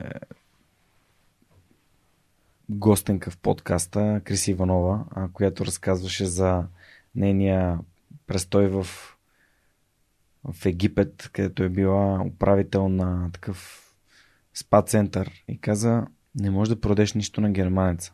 Той е дошъл с all inclusive пакет и без кредитна карта. Абсолютно. И затова, ето пак на тема а, behavior, нали, поведение Да. и рекламата, работи към хората, които са дошли за да похарчат пари, за да се забавляват, за да си починат и търсят различни начини. Така че ти благодаря, Еми, че да, оказваш. те са съответно този тип хора съответно са прагматични, нали сега друг тип а, националности са по друг начин, така че Ами, супер. А, тогава да минем към а, последния въпрос на нашата днешна среща. И се надявам на много още така срещи на живо за бъдеще. И пожелайки успех на Арка Академи, разбира благодаря, се. благодаря. А, да ми кажеш как според теб можем да направим България едно по-щастливо място. Има един а, така принцип във времето, който съм го аз го привзех от по-рано споменах Николай Енделчев, CEO-то на Publicis и много сме си говорили за него това, че енергията поражда енергия, т.е. нещо, което ти правиш, тя запалва, заражда и, и, и съответно се превръща в енергия. Така че това със сигурност е едно от принципите ми и винаги пред, пред избора дали да гледам или да действам, избирам да действам. И защото вярвам, че това нещо поражда енергия и тази енергия ще се превърне в друга енергия. Така че всеки просто може в областта, в която се чувства комфортно или понякога некомфортно да действа и да прави нещо. Ако искаш да а, блокът ти да изглежда по-добре, просто хващаш, ако другите хора не са готови да по 10 лева за латекс, ти издаваш там 100 лева, събират се 5 човека и пребуди се те в и, и това нещо вече отключва. Защото това нещо, примерно, го направих при 20 години в а, нашия ход, там в дружба. И там обаче тръгнаха процеси. Другите видяха и те се включиха, други си пребуди са отпред градинката, после посадиха цветя, такова вече изглежда тотално различно на хода. Не кам, че е почнал от моето пребоядисване, но по някакъв начин е повлияло. А, ако оставиш да изглежда уличето на грозно и така нататък, нали, то някакси не стимулира хората. Просто те си енергия, трябва да се прехвърли върху друга енергия. Супер, много яко. Аз винаги като чуя енергия сещам за този цитат на Тони Робинс Where energy goes, your atten- where your attention goes, your energy flows. Там, където е твоето внимание, където е времето, Да. а, там, там отива и енергията ти. А, но определено, нали, а, е, емоцията е energy in motion, нали, енергия в движение, mm. Което също е много, много як така цитат, на който, на който опитвам да, да използвам и следвам, но там гледам да, да действам повече, отколкото да, Да. да премислям и да чакам. А, Милин Джавалев, благодаря, че беше мой гост Сръх човека. Благодаря, че помагаш с това подкаста да се развива. Част от общността. А, това беше всичко от нас за тази седмица. Надявам се, че епизод ви е харесал. Аз слушах в захлас а и нямам търпение да разгледам някои от книгите, които Милин препоръча днес. Естествено, всички книги, както и цялото описание на епизода, може да намерите на сайта на Свръхчовекът. А, благодаря ви, че бяхте с нас в измините над 2 часа. За мен беше удоволствие. Знаете, Свръхчовекът, истории, които вдъхновяват, достига до вас всеки вторник любимата ви платформа за слушане и гледане на подкасти. И ще се радвам, ако го подкрепите, като споделите епизода или просто се абонирате за подкаста. Това е всичко от нас за тази седмица и до следващия вторник. Чао, чао!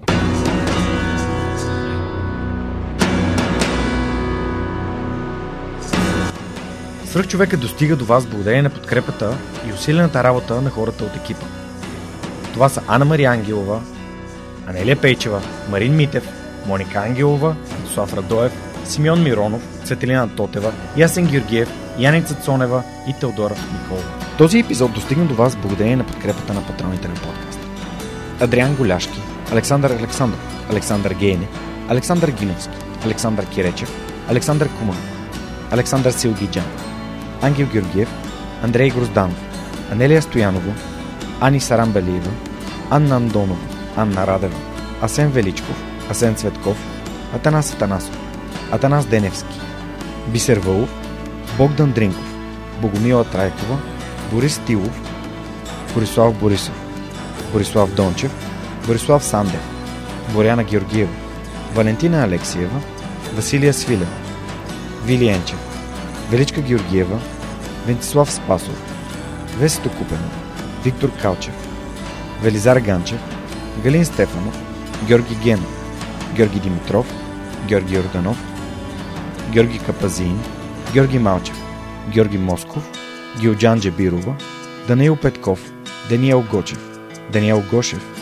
Денислав Здравков, Деница Димитрова, Джанер Кафеджи, Джейн Димитрова, Диана Мечкова, Диана Рангелова, Димитър Дечев, Димитър Димитров, Димитър Колев, Димитър Куртев, Димитър Парушев, Добри Кусов, Евгения Гъркова, Евелина Костадинова, Ели Спасова, Емил Иванов, Емилия Цветкова, Емилиян Николов, Емин Мола Ахмет, Енчо Боев, Живко Джамяров, Живко Тодоров, Захари Захариев, Ивайло Кенов, Ивайло Методиев, Ивайло Христов, Ивайло Янков, Иван Банков, Иван Белчев, Иван Игнатов, Иван Кузманов, Ивелин Стефан, Игнат Ганев, Илиян Иванов, Илко Шивачев, Ина Тодорова, Йордан Василев, Йордан Димитров, Ирена Иванова, Камелия Танасова, Камен Стойков, Катерина Апостолова, Катрин Стоилова, Кирил Юнаков, Константин Данков, Константин Пеловски, Константин Спасов, Коста Танасов, Красимира Банкова, Кристиян Вълов, Кристиян Иберик, Кристиян Михайлов, Лиляна Батолова, Лиляна Берон, Лъчезар Димитров, Люба Венкова, Люба Ганчева, Любомир Василев, Любомир Киров, Людмил Караулан, Маргарита Троанска, Марин Митев, Мария Дилова, Мария Митева, Мария Тодорова, Марияна Лозанова, Мартин Ангелов, Мартин Бенков, Мартин Петков, Мартина Георгиева, Майя Йовчева, Милена Младенова, Милин Джалалиев, Мими Ридър, Мирослав Желещев, Мирослав Моравски, Мирослав Филков, Митко Василев, Михаил Касапинов, Моника Ангелова, Надежда Гешева, Надя Шумкова, Невена Пеева, Нетко Христов, Нели Димитрова, Никола Томов, Николай Василев, Николай Георгиев, Николай Маринов, Николай Янев, Нида Проданова Йоцева, Октай Чубан, Павел Начев, Павлина Андонова Иванова,